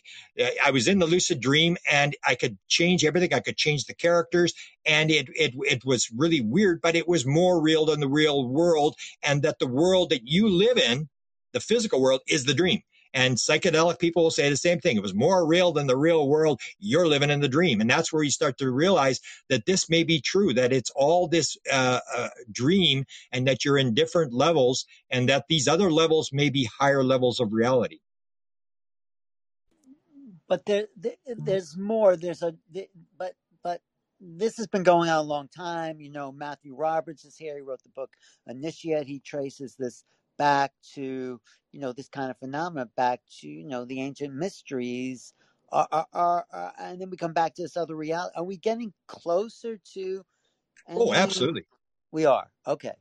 Oh, absolutely. Like when I wrote the book, uh, Contact Modalities, I mean, it just, it always just came together. It was like complete, uh, no sort of, um, every single thing, because we went through 70 different contact modalities and every, everyone fit the pattern. So when I started looking at this idea of left brain, right brain, that it's your left brain that keeps you in the physical world. And that when you force are forced to dissociate, like through near death experience, where you go through the front shield, windshield of a car or whatever it is, or if you do psychedelics, there's this trauma event that, that when they shut down the ego, when you flip out, or the near, um, uh, all these different things. And you always find this trauma thing. There, there's always this, like a lot of mediums have had childhood sex abuse issues or, or abuse issues as children. And it forces them to dissociate and suddenly they're talking to their, their dead grandmother or whatever. And that's what I, I realized that all these modalities seem to work the same thing. It's getting that the signal is there. All the, all the realities are there. It's the ability to access the reality. So, so, so some channelers are, are good. Some are really good.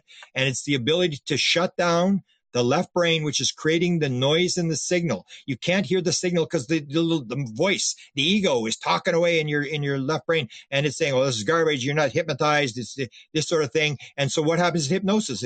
Oh, we're going to quiet the quiet the mind. You're not quieting the mind. You're quieting that little voice, the left brain, where instead of trauma, you're going to quieten it down. And you say, as Desta, who does a lot of stuff, my assistant, she does a lot of this, and she basically says, "I we're, we're sending you for coffee. We we we, we appreciate your input, but right now I'm working with whoever I'm working with, and we need you to go for coffee." Or the the healing thing with the Bengston thing, which was just blew me away when I when I saw the Bengston. If you know the Bengston is supposed to be the Cadillac of all healing methods. And when I heard what they were doing, they, they would have this method where you take 20 ego images, 20 things that you want, like a car and a motorhome and, and go to Hawaii and you, you get all these images and you, and you memorize them and you, you get them very elaborate and all the details. And then you start to flip these in your head and they teach you to go faster, faster, faster. And then they can teach you to flip these images at like a thousand or two thousand images a, a second in your head. And as soon as I saw that what they were doing and they said, what Bengston said is you're getting the healer out of the way And I said, I know what they're doing. They're shutting the left brain down. The left brain is into is into physical stuff. And when I took the training, Bengston said people would have put on their list. They say, I want to save the world. And he said, get that off your list. It has to be an ego image. You're not here to save the world. This is selfish. And it's it's appealing to the left brain. And what it does is it flips these images and the left brain's going, Oh, this is so cool. Look at it. Oh, I love that motorhome. Oh, and, and, and it takes the healer out of the way. And then the, the, the, the, the, the energy flows and any any cancer. The more the more aggressive the cancer, the more they can they can cure it unless the person's had radiation or chemotherapy. And you hear these claims, and as soon as I looked at it, I go, and exactly what they're doing. They're they're doing the same thing. They're they're quieting that bra- the brain that keeps you in the physical world. And we all have access to all these different levels, and it's a matter of learning how to do it. And when I saw contact modalities, and I see what other people are talking about about how do you, how do you access this, uh, how how channeling works everybody's talking about the same thing. It's this, it's this idea of quiet, quiet, uh, you know, breathing techniques, uh, meditation. Meditation is just the same thing. It's quieting the brain and you get into this deeper and deeper, deeper state where it's like psychedelics. You, you just move to a different vibration and then suddenly you're having mystical experiences or whatever. Or William James, who was using laughing gas. There's all these different modalities, but when you look at them, they're all the same thing. They're, they're, we, re- we have to realize that we have something that's keeping us in the physical world, but it's blocking us from the worlds of all the other vibrations and all these higher levels of spirituality. And when you take a look at the aliens, I, I, I point this out that if you look at the Roger Leir, who did all the alien implants, and, and Mark and Sims, when it was in their book, they said they had 250 alien implants and they were all on the left side of the body. Well, the right brain runs the left side of the body and the left brain runs the right side of the body. So if they're putting alien implants into the le- to the to the left side of the body, they're talking to the right brain. They're not talking to your ego they're putting them on the left side for a particular reason. And that fits right into the theory. So when I start looking at these theories, to me, it's sort of like, but again, you, you get the ego going. I go, oh, I got this all figured out. I mean, this all makes sense. I, all these modalities all fit together. And then when I have my psychedelic uh, version, I don't do them anymore because they, they become so traumatic. They basically go to ego again and they, they just like go after the ego and they just take me to places where I really don't want to go. They, they absolutely, in my opinion, they absolutely hate the ego. They they think I've they call me ego boy. They they use all this stuff and and it can be pretty traumatic when when they're shut, trying to shut your ego down. The last thing they gave me, and I actually went to people because I actually thought this was real. Uh, that they that they used to do this thing where they were sort of. Uh, you, you, know, choking me or something like that. And I go, I have done this before. Yeah, I, I, yeah, I'll surrender, you know. And then they did the one where I, I'm on there. I haven't talked about this too much, but I actually went to people and I said, I, I need, uh, a woman is doing tarot card reading. I said, I need you to do a reading for me. I, am not going to say anything. Just tell me what you see. And I wanted to see whether she saw what I saw. And I had this thing where I had a medical thing where um, it was a, a, a, cancer biopsy, which, which turned out to be okay. But um, I, I, I suddenly they, they figured they were going to use this. So I got on, and suddenly I'm in this experience, and suddenly I'm talking to somebody on a computer. So we are talking earlier about does the government have this technology? And I'm talking to somebody, and I said to the guy, did you effing crack crack reality? Because the whole idea that scares me about the military is that if you figure out the rules then you know the rules of how the universe works and you can actually manipulate the whole the whole the whole thing. And what i wanted to know was it, uh, it, are they able to manipulate all the rules of consciousness and take control of everything? Can you get control of the game board? So this guy was it was clear as day. The guy was on this computer and i'm talking to this and i said and the guy disappeared immediately so the next one I had, suddenly again, these people were on computers. And, and, and then I, they, they said, I remember they said, they were talking and I said, have you got this? And it, to me, it was like U.S. military that was, was on this thing and it was real as could be. And the guy said, uh, we've decided we're going to take you off the board to make the game more exciting.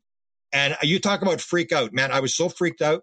And then the third time, uh, then they really got it. They said, this is it. We're, we're, we're going to take you out. And that's why I made these things. I said to people, has the U.S. got this technology? I think I'm talking to somebody on a computer that's that's actually because when you're in the state, you're you're out of this your vibration, and they're in that vibration. They're in that same world that you're in, and they they they're they're tapping into my brain, uh, or into my consciousness, and they're giving me these threats.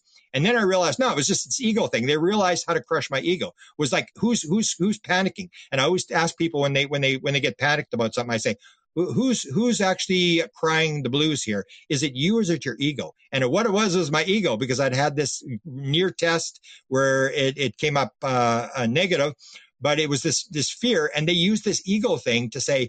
We're, we're taking you out. You're actually going to die, and it was real as real. And that's the whole thing where you you get this ego thing, which to me was a, a big lesson that I think everybody's uh, sort of got to learn. You can say, "Oh, I'm going to surrender," but they they pull it they pull these things they they and whoever it is whether whether it's the universe or god or whoever uh, it is amazing it is absolutely amazing what what what what they can do and mm-hmm. uh, teach you lessons but uh, they're all lessons the first 16 were pretty important lessons but um, you know, I had lessons on death and compassion, and and I've felt the samadhi experience, and I've I've felt uh, total compassion. I've had that one a number of times, which is one of the most beautiful experiences I've ever had in my life, where I'm, I'm having all these people dying, and I'm feeling the pain of all the people, and then the other next time it's all the people around the people who are dying. I'm feeling their pain and stuff like that. So you get put through these experiences which I think eventually everybody's going to go through, and you you get into these meditations where people are doing compassion meditations or, or gratitude. I in my psychedelic experiences,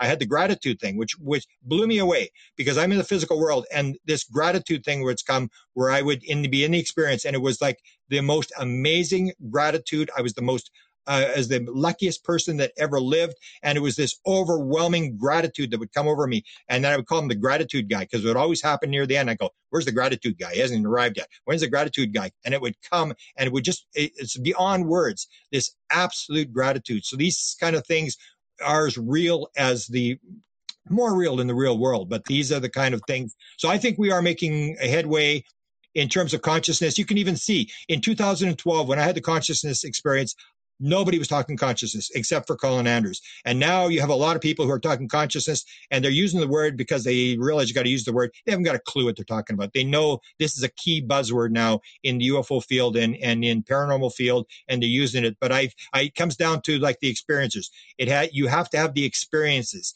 It, it this is not something you can rationally analytically figure out. You got to listen to the experiences who are describing the actual experience because they're they're describing being in this field. And I, I think we've made yeah, Alan, I think we've made great headway just in the last. It's only 2012 where I woke up.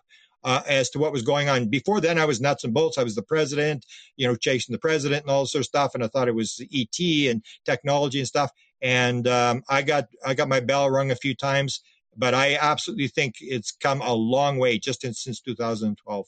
Hey, Matthew, does any of that sound familiar to you? Um, do you know Matthew Roberts' story, Grant? Matthew, no, Matthew. no, I don't. Well, Matthew. Yeah. Uh, yeah, yeah, it all sounds familiar to me. But uh, the question that I have for you, Grant, and I know you, I think you kind of touched on it in contact modalities, uh, is about uh, this new research that has come out recently with uh, Dr. Nolan and Dr. Green uh, that they've done with experiencers and that whole connection between uh, the caudate and the putamen yep. and the brain.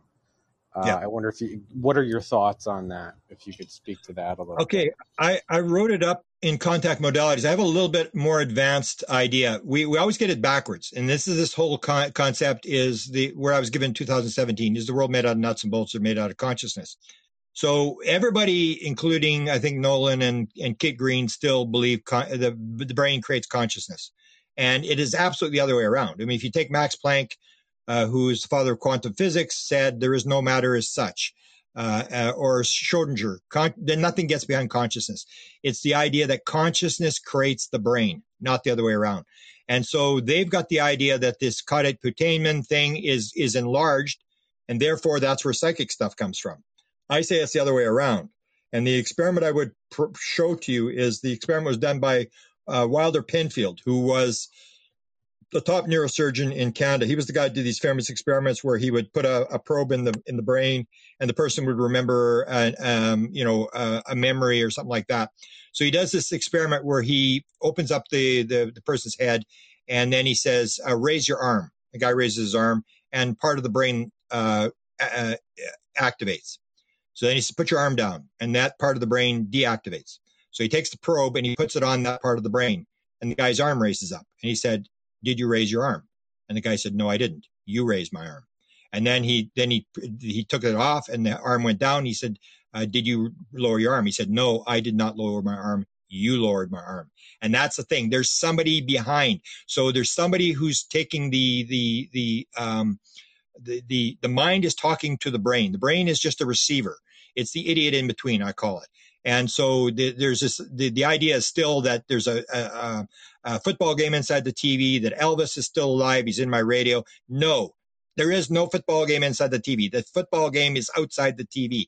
The, the brain is just a receiver. So when you get this caudate putamen, yes, it is correlated. It is involved. But what it is, is the other way around, is that the brain, the, the, the, the, the mind is using that for psychic stuff. It's it's and and what happens in the brain, it's like muscles. It's the same thing as a muscle. That when you lift muscles, the muscle will get bigger. So the caudate putamen gets bigger. There's the other person that has the the large uh, putamen, or is it caudate, or one of the two, caudate or the putamen, is people who have another thing which is very bizarre. Is this what's called uh, uh, uh very superior autobiographical memory.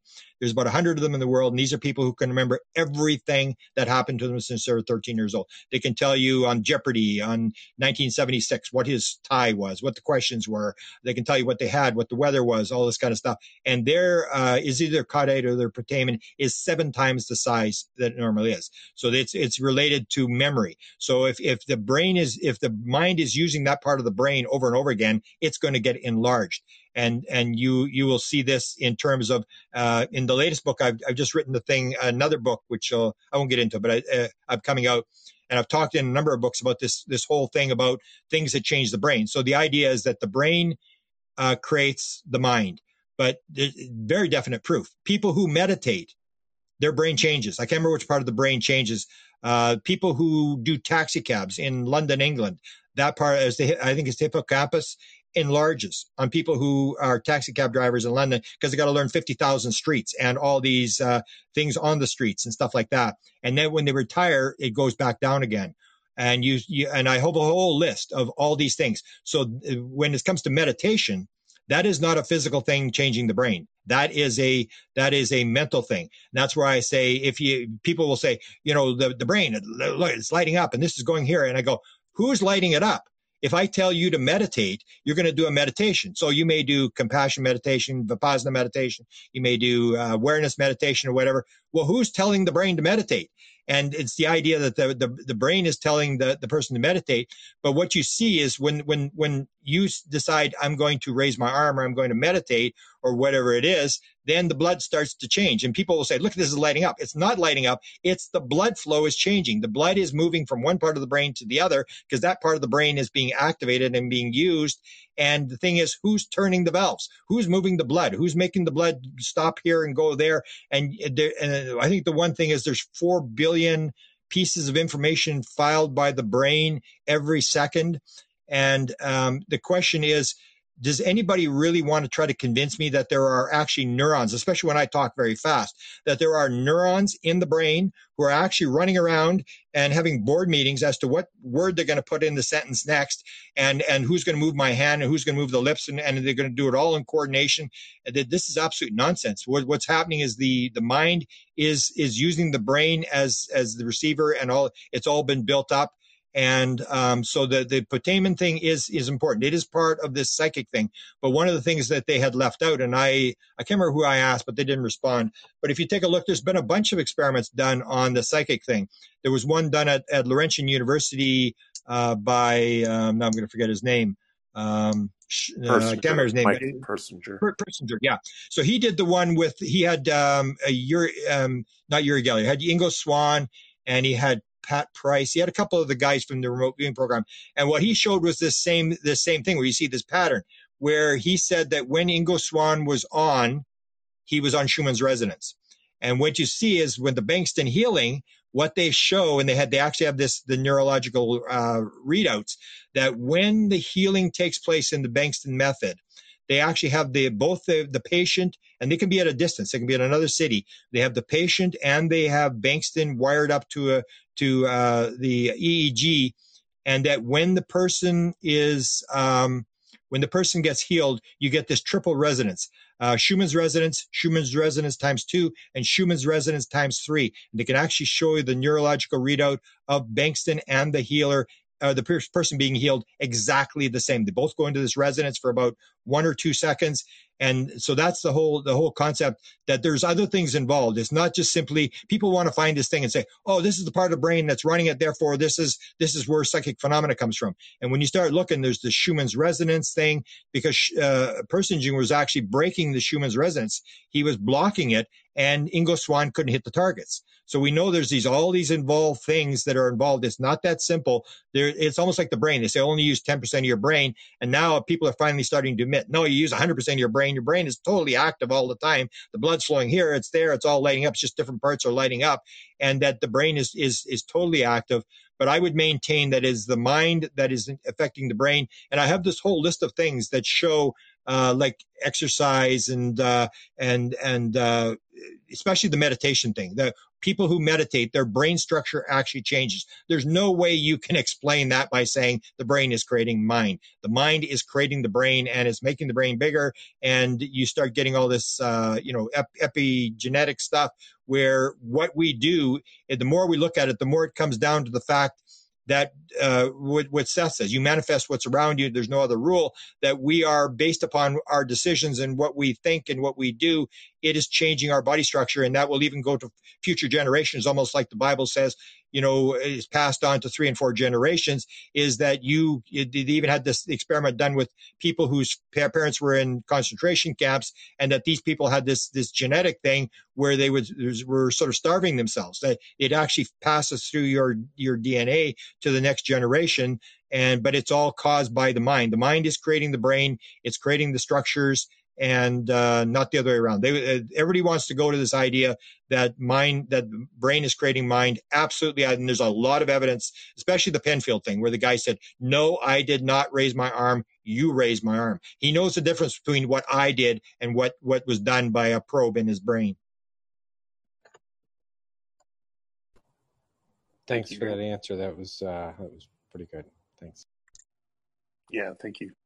All right, Bernie. Hey Grant, uh, just wanted to um, just change gears a bit um, and go back to Tom DeLonge. So, yep. you know, at the point at which I kind of got deeper into, you know, in quotes, the phenomenon was was sort of going back and reviewing, you know, and looking at what Tom was saying um, in various interviews, and and I had like a lot of other people kind of sort of put it to one side and written it off because it didn't really didn't make any sense to me. What is your take on what he's saying, his narrative, and I'm also aware of his background. I mean, he read just about every UFO book that was ever written, um, including things like uh, the Gods of Eden, which which plays almost directly into his his his narrative or some of the core parts of his narrative. So I want to know, given his connections, as you well know, the obvious connections with people within military and intelligence, um, what is going on there, right? Because there's on one side we've got Tom, what he's read, his clear sort of signaling and messaging about the esoteric, uh, and his narrative based on a lot of what he's read, which seems to encompass just about every core story within ufology. And then you've got these very high powered individuals that don't seem to be distancing themselves so, what is the connection there? What do you think's going on?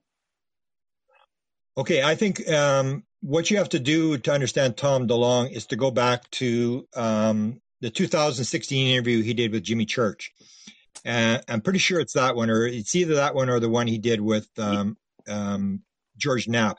And that's where yep. he talks about how it happens. I always say that people get it wrong everybody has this story that Tom DeLonge put this group together and he's a super wise guy and all stuff. And it's no, it's a Bill Moore story. It's it, it's I got a phone call from the government. We even have this story now in Canada where the Canadian government has now admitted that they were feeding UFO information to a UFO researcher. It's the the idea that he was contacted.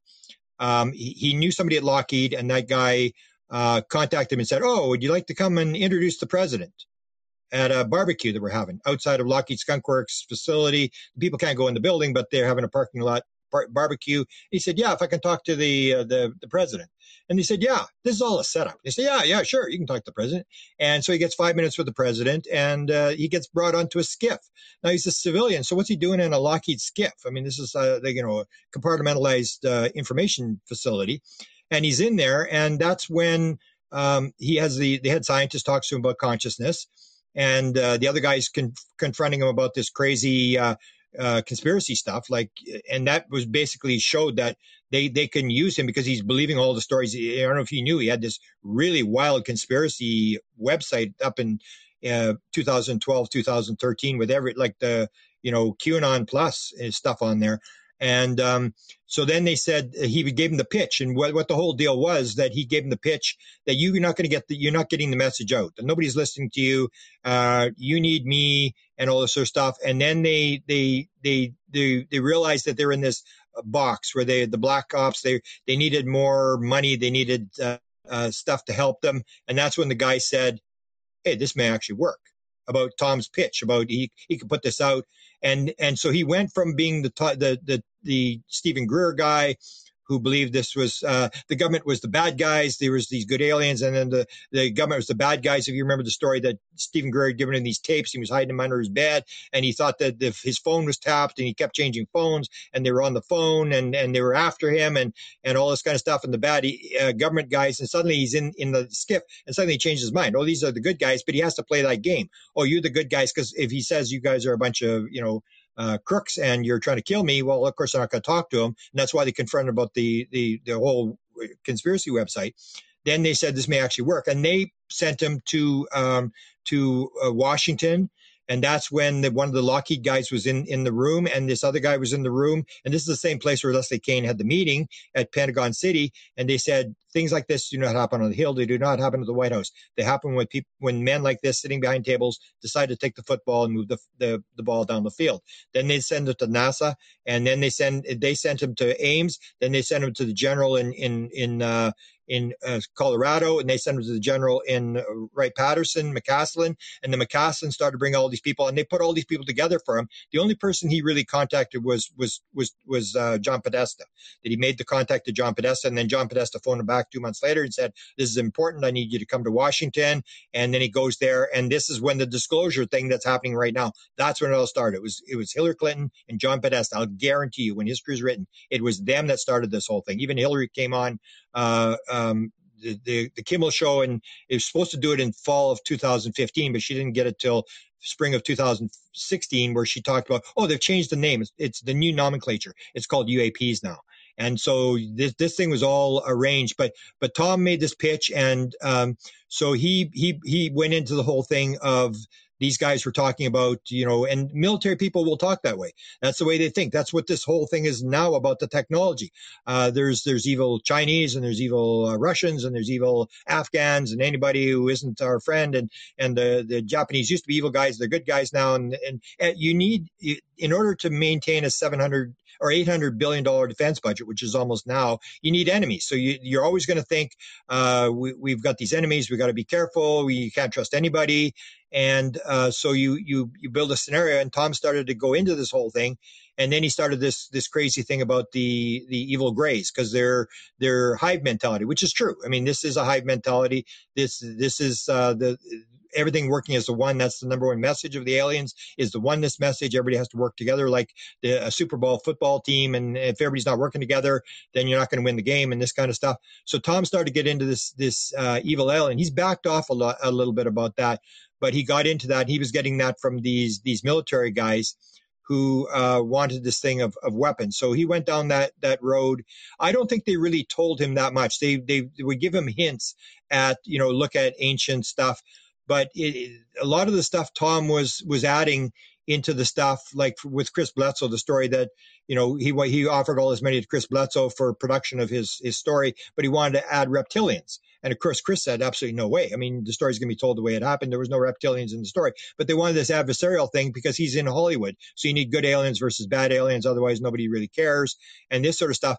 And uh, uh, you, but you start hearing people like, like when you hear people under, uh, say above him, or do you think that, that he thinks the same as the rest of them? But when you take a Jim, Jim Semivan, Jim Semivan says, I don't think I'll ever understand this in my life. I don't think it's a threat. He told that to Melinda Leslie four times. And he told, he said it one time in print. He actually said it as well. I do not think this is a threat. So Tom's still running around saying it's a threat.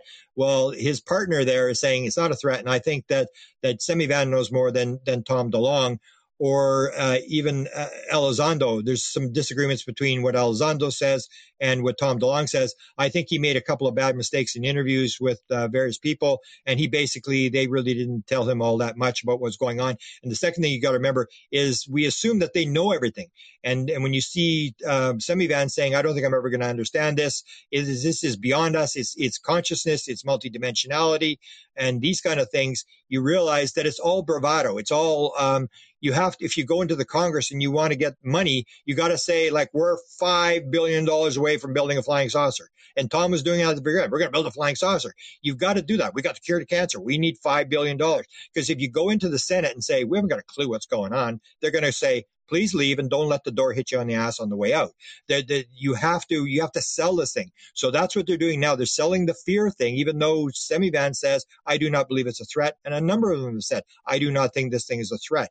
Even they asked the Secretary of the Air Force, uh, uh, Brian Bender asked the Secretary of the Air Force. He said, "No, I don't think this is a threat, but if I'm asked to uh, deal with it, I will deal with it. Sort of like I'll salute and do whatever I got to do. But no, we've been dealing with this forever, and I don't believe it's a threat. So you got to remember that that I think they know a lot less than what people think they know. They're speculating the same as you and I are speculating. Otherwise, they wouldn't be asking for this money from Congress. They're trying to trying to figure this thing out. Even the idea that it's technology that we're going to get this thing and we're going to build a flying saucer, and if we got the metal and I even asked Hal Puthoff about that. I said, Hal, this this has got to be apports. This has got to be stuff they're dropping. There, it's like manifestations, like in a in a, a, physical seance where they they drop a coin or they drop some sort of symbolic thing to you or whatever. I said they're just dropping this stuff. You don't fly across the galaxy and then little pieces start falling off the flying saucer. This doesn't make any sense at all. Or uh, um, Jacques Vallée and Tyler Dee both said the same thing, and and Bigelow said the same thing. It's gifting. It's a gifting field. Big Bob Bigelow said, "Oh yeah, there was the Roswell crash, but there was one in China, and there was one in Russia, there was one in South America." I think they're seeding them, and this is the, when you start changing the attitude and understanding that that the the, the or as as Jim Semivan was asked, who's running it? John Alexander asked him, who's running it? In, implying who in the government is running it. And he said, they're running it. They're in charge. They're running the show. We really are just sort of trying to catch up and we're trying to figure out what's going on here. So I think when you come to Tom DeLonge, we always have the idea that he has this inside track and they've got it all figured out. I really don't think they really have as much figured out as, as people think they do. And you got to remember that Tom DeLonge, I think, was sort of uh, cut off and that this is, this is a program that has been under operation, or you even get this thing about I was mentioned at the beginning of the show that there's this idea that you can't interact with civilians. So, and I may be wrong, and I'll apologize if I get this wrong, but the way I understand the situation, that you have to retire. So you see all these guys, Semivan's retired, Elizondo's retired, uh, Justice is retired, Mellon's retired. You, these guys can interact with civilians. But if you're in there, they talk about the fact that you've got a lawyer following you around. You can't interact with civilians. That's why uh, AATIP only dealt with with military engagements with um, with uh, crafts and stuff like that, and that um, you, because you can't interact with with the um, civilians, you you end up in a situation where uh, you're very limited in in what you you can you can get, and they don't have the answer. I don't think I don't think they have the experience or answer. The the idea of consciousness that may be done in DARPA, but again, they have the problem that uh, nobody's talking to the experiencer. The only one I know that they're directly talking to is uh, um, is um, Chris Bledsoe and uh, Whitley Strieber has indicated. He's mentioned some of the names of these people that he's engaged with. Uh, but again, um, I think it's very limited the number of experiencers. They're doing it through the MILAB, but I'm not sure if the MILAB is as aggressive as it as it used to be. But uh, the consciousness and the the interaction, uh, we have to sort of always keep in mind that they're playing the game that they know. Because if they don't say they know and they're close, they're not going to get any. They're, they're playing the fear game plus the game that they they're on the verge of of this technology and everybody goes, yeah, okay, I'll put in $5 billion. You know, it's $780 billion defense budget. We're not going to miss, miss $5 billion. And everybody sees technology and, and opportunity and patents and stuff like that, which there is a lot of patents. People have made piles of money on UFO stuff that was given to them by the intelligence behind the phenomena. Great, thanks. Yeah, I'm I'm aware that uh, just recently Lou's sort of more more or less distance and distanced himself from some of Tom's statements uh, kind of clearly for the first time, which I thought was interesting, which uh, sort of helps kind of clear things up a bit from my from my my angle. Nath, you're up. Hey Grant, so um, I, I got a question. Uh, ear- earlier today, uh, in here you brought up that the former head of Lockheed Martin Skunk Works, uh, Ben Rich, uh, in his 1993 comments to Jan Harzan uh, about ESP, I thought at that event um, he also said, allegedly said, that the UFO technology um, that they had was locked up in black projects, and that it would take an act of God um, to ever get the UFO technologies out um, Yeah. to benefit humanity. Do you think maybe the threat narrative um, is a technique used by uh, DeLonge and Mellon to to get the UFOs in the hands of Congress and out of these black projects? Is it the act of God that Ben Rich was referring to? Um, well, that that comes to the Wilson leak, where they described the fact that um, Wilson leak was one where they described the fact that it's been taken over, that it's it doesn't have any oversight anymore. And you hear Hal Puthoff talking about that, that the problem that they have with the UFO thing was that the black ops guys may have it, but it's all stovepipe. You know, we had this thing about it was stovepipe, so nobody knows what anybody's doing. Jacques Vallée talked about the same thing, and and so the the they they wanted it moved because um, as they described, everybody had a piece of the craft, or you know, if it was uh, you know computer looked computer, you would send it to a computer company, but no nobody was talking. So that was part of the problem that they wanted to move it because it was as as Eric Davis on this interview that I've got on Facebook today. Eric Davis said they ain't getting anywhere. I mean, they basically shut it down in 1989. They they couldn't figure out anything. And so what and he said the problem was that if you were in the program and he's he's got some connection with the UFO program, uh, but he said if you suddenly um, say, okay, I've got something and I'm going to go talk to this guy because he's the expert on it, you can't talk to the guy because it's a black program. And that's where he said it was like, and he said the cost of the security for the black program was many times the cost of the program and that it, it had completely stalled and that he claimed in this interview that they've actually reduced the number of black programs because they're so inefficient. They're so bad at, at communication.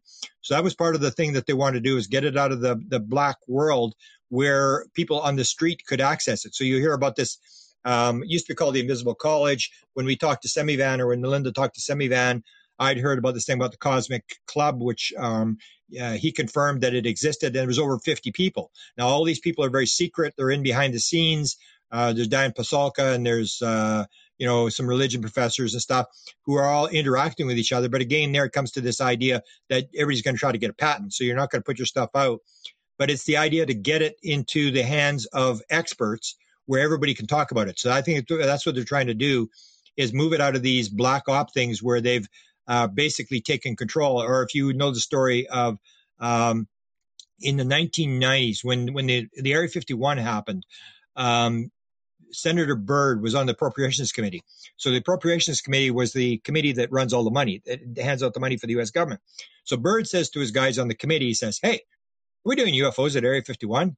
And they all go, "I don't know." And he said, "Well, if we're doing Area 51 UFOs, we're we're paying for it. We know what's going on." So they sent this guy by the name of Dick D'Amato to Area 51, and you hear these stories. He went, he went to everybody. He went to Stanton Friedman. He went to uh, you know George Knapp. He went to all these different things. He actually got on the base and he talked to this one high level guy who said, "I'm not going to talk." And and then um, D'Amato said to him, uh, uh, "Well." You know, he said, "I'm not going to talk unless my boss says I can talk." So he goes to the basically the head guy at EG&G that runs the thing, and he said, "I don't care. I wasn't around. If he wants to talk about UFOs, let him talk about UFOs." And then he went back and the guy said, "No, I'm not talking. Not talking." So the, D'Amato spent all this time, and then he goes and you, he, this story. He goes back, and if, this is in Citizens Hearing. I asked Jesse Marcel whether I could tell the story, and Jesse went and told it. And this is a story where Jesse gets contacted by D'Amato, and he says, "I want to talk to you about Roswell." And Jesse said, "Well." I really can't add anything. He said, Everything I've said, I've ever said in public, I really can't help. He said, No, maybe I'd like to tell you something and he takes him to the sub basement in the Capitol. And this is where there's a story that I, I have uh, told before. I interviewed these two ladies in their 80s who told the story about the, the sub basement of the Capitol had the bodies and the crafts, and they were told the story in 1948. So, and it was the same place. Now they've got a big conference room there.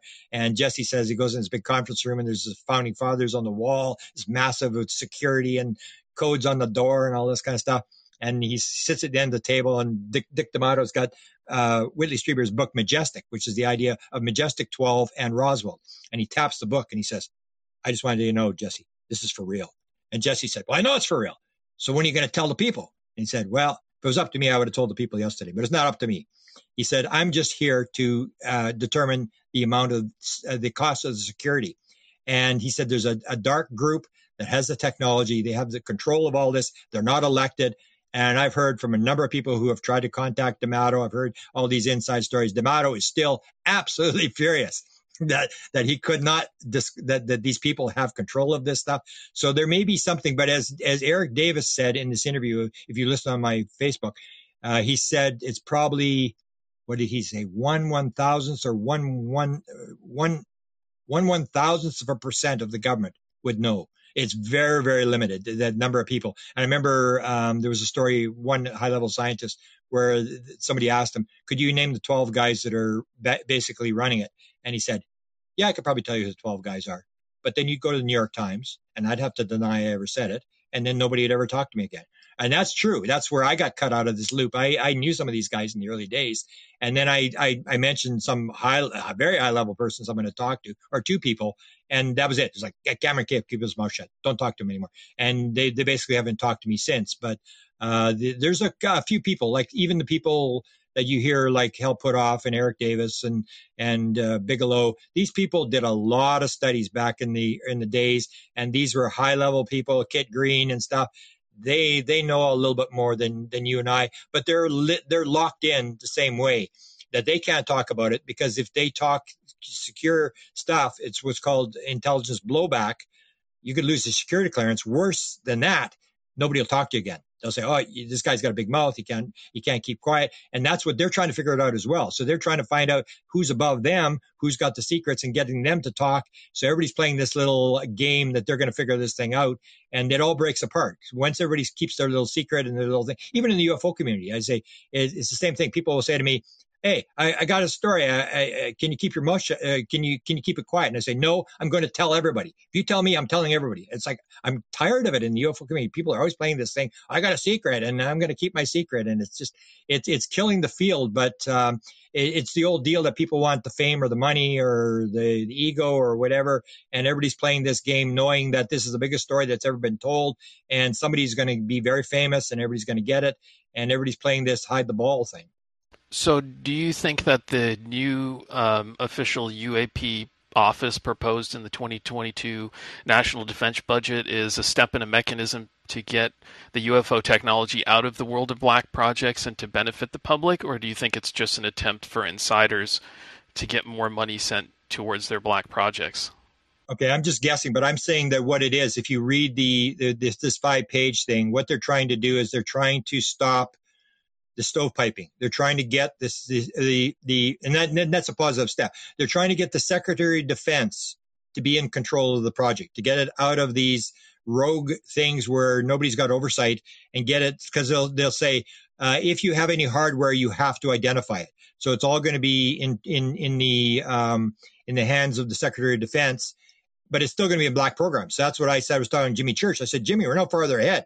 I said, when you take a look at the original UAP uh, report, uh, and and and I said it's 400 pages. He said, no, it's not. It's 88. I said, well, that's the problem, Jimmy. I mean, you, you, say it's 88. First thing it came out, it was 74. And then uh, Danny Sheehan comes out and says, no, it's 400 pages. I mean, if we can't even find out how many pages are in the classified report, what this is just it's all still secret. I mean, you're not going to learn anything. And the, the, original report, I mean, I heard was 400 pages. That's what Danny Sheehan said, and there were six pages that were released. That's 1.5 percent of the report that was released to the the, rest of it's all still in black budgets. The only difference is going to be is there's not going to be the stovepiping, and it's all going to be in one single compartment where it's all controlled, but it's all still going to be black budget. It's still, they're not going to release anything. Even these upper upcoming reports, they're going to be classified reports. They're not going to tell you and I, we are not going to learn what's going on. It's still going to be black budget. It's just going to be under control of the Secretary of Defense so they don't have these situation where you have 25 different departments and everybody's got a piece of the puzzle and they're not talking to each other. That's what they're trying to stop, I think, is to get it in control. Now you got Danny Sheehan in the background where they said to Danny Sheehan, and when he, he did the investigator, uh, inspector investigation, they said, "Oh, we're going to do this thing." Exactly what they're talking about now. We're going to get it all under control, and we're going to get control of it, and and reporting uh, to the right uh, thing, and all this kind of stuff. And Danny said, "Well, yeah, that, that's a good start, but that's not what we want." We're, we we want a full investigation, and we we're going to tell you who's actually involved, and we want you to interview all those people. And so hopefully that happens, but right now it's it's basically they still have the idea that if they get it all under one department and they get all the hardware instead of just pieces of the hardware and you get it all together what these people know and that department knows and get it all uh, thing they're going to get this be able to get this technology and then we're going to be more efficient at taking out taliban tents. That's this week's episode of the paranormal ufo consciousness podcast. I'm your host grant cameron hoping that you will join me for upcoming episodes Links to my YouTube interviews, books, and my Facebook sites are in the show notes. If you love the podcast or learn something valuable, we'd love for you to subscribe, rate, or give a review on today's episode. If you would like a certain paranormal subject dealt with in the future, please let us know. Until next time, watch this space, and thank you so much for listening.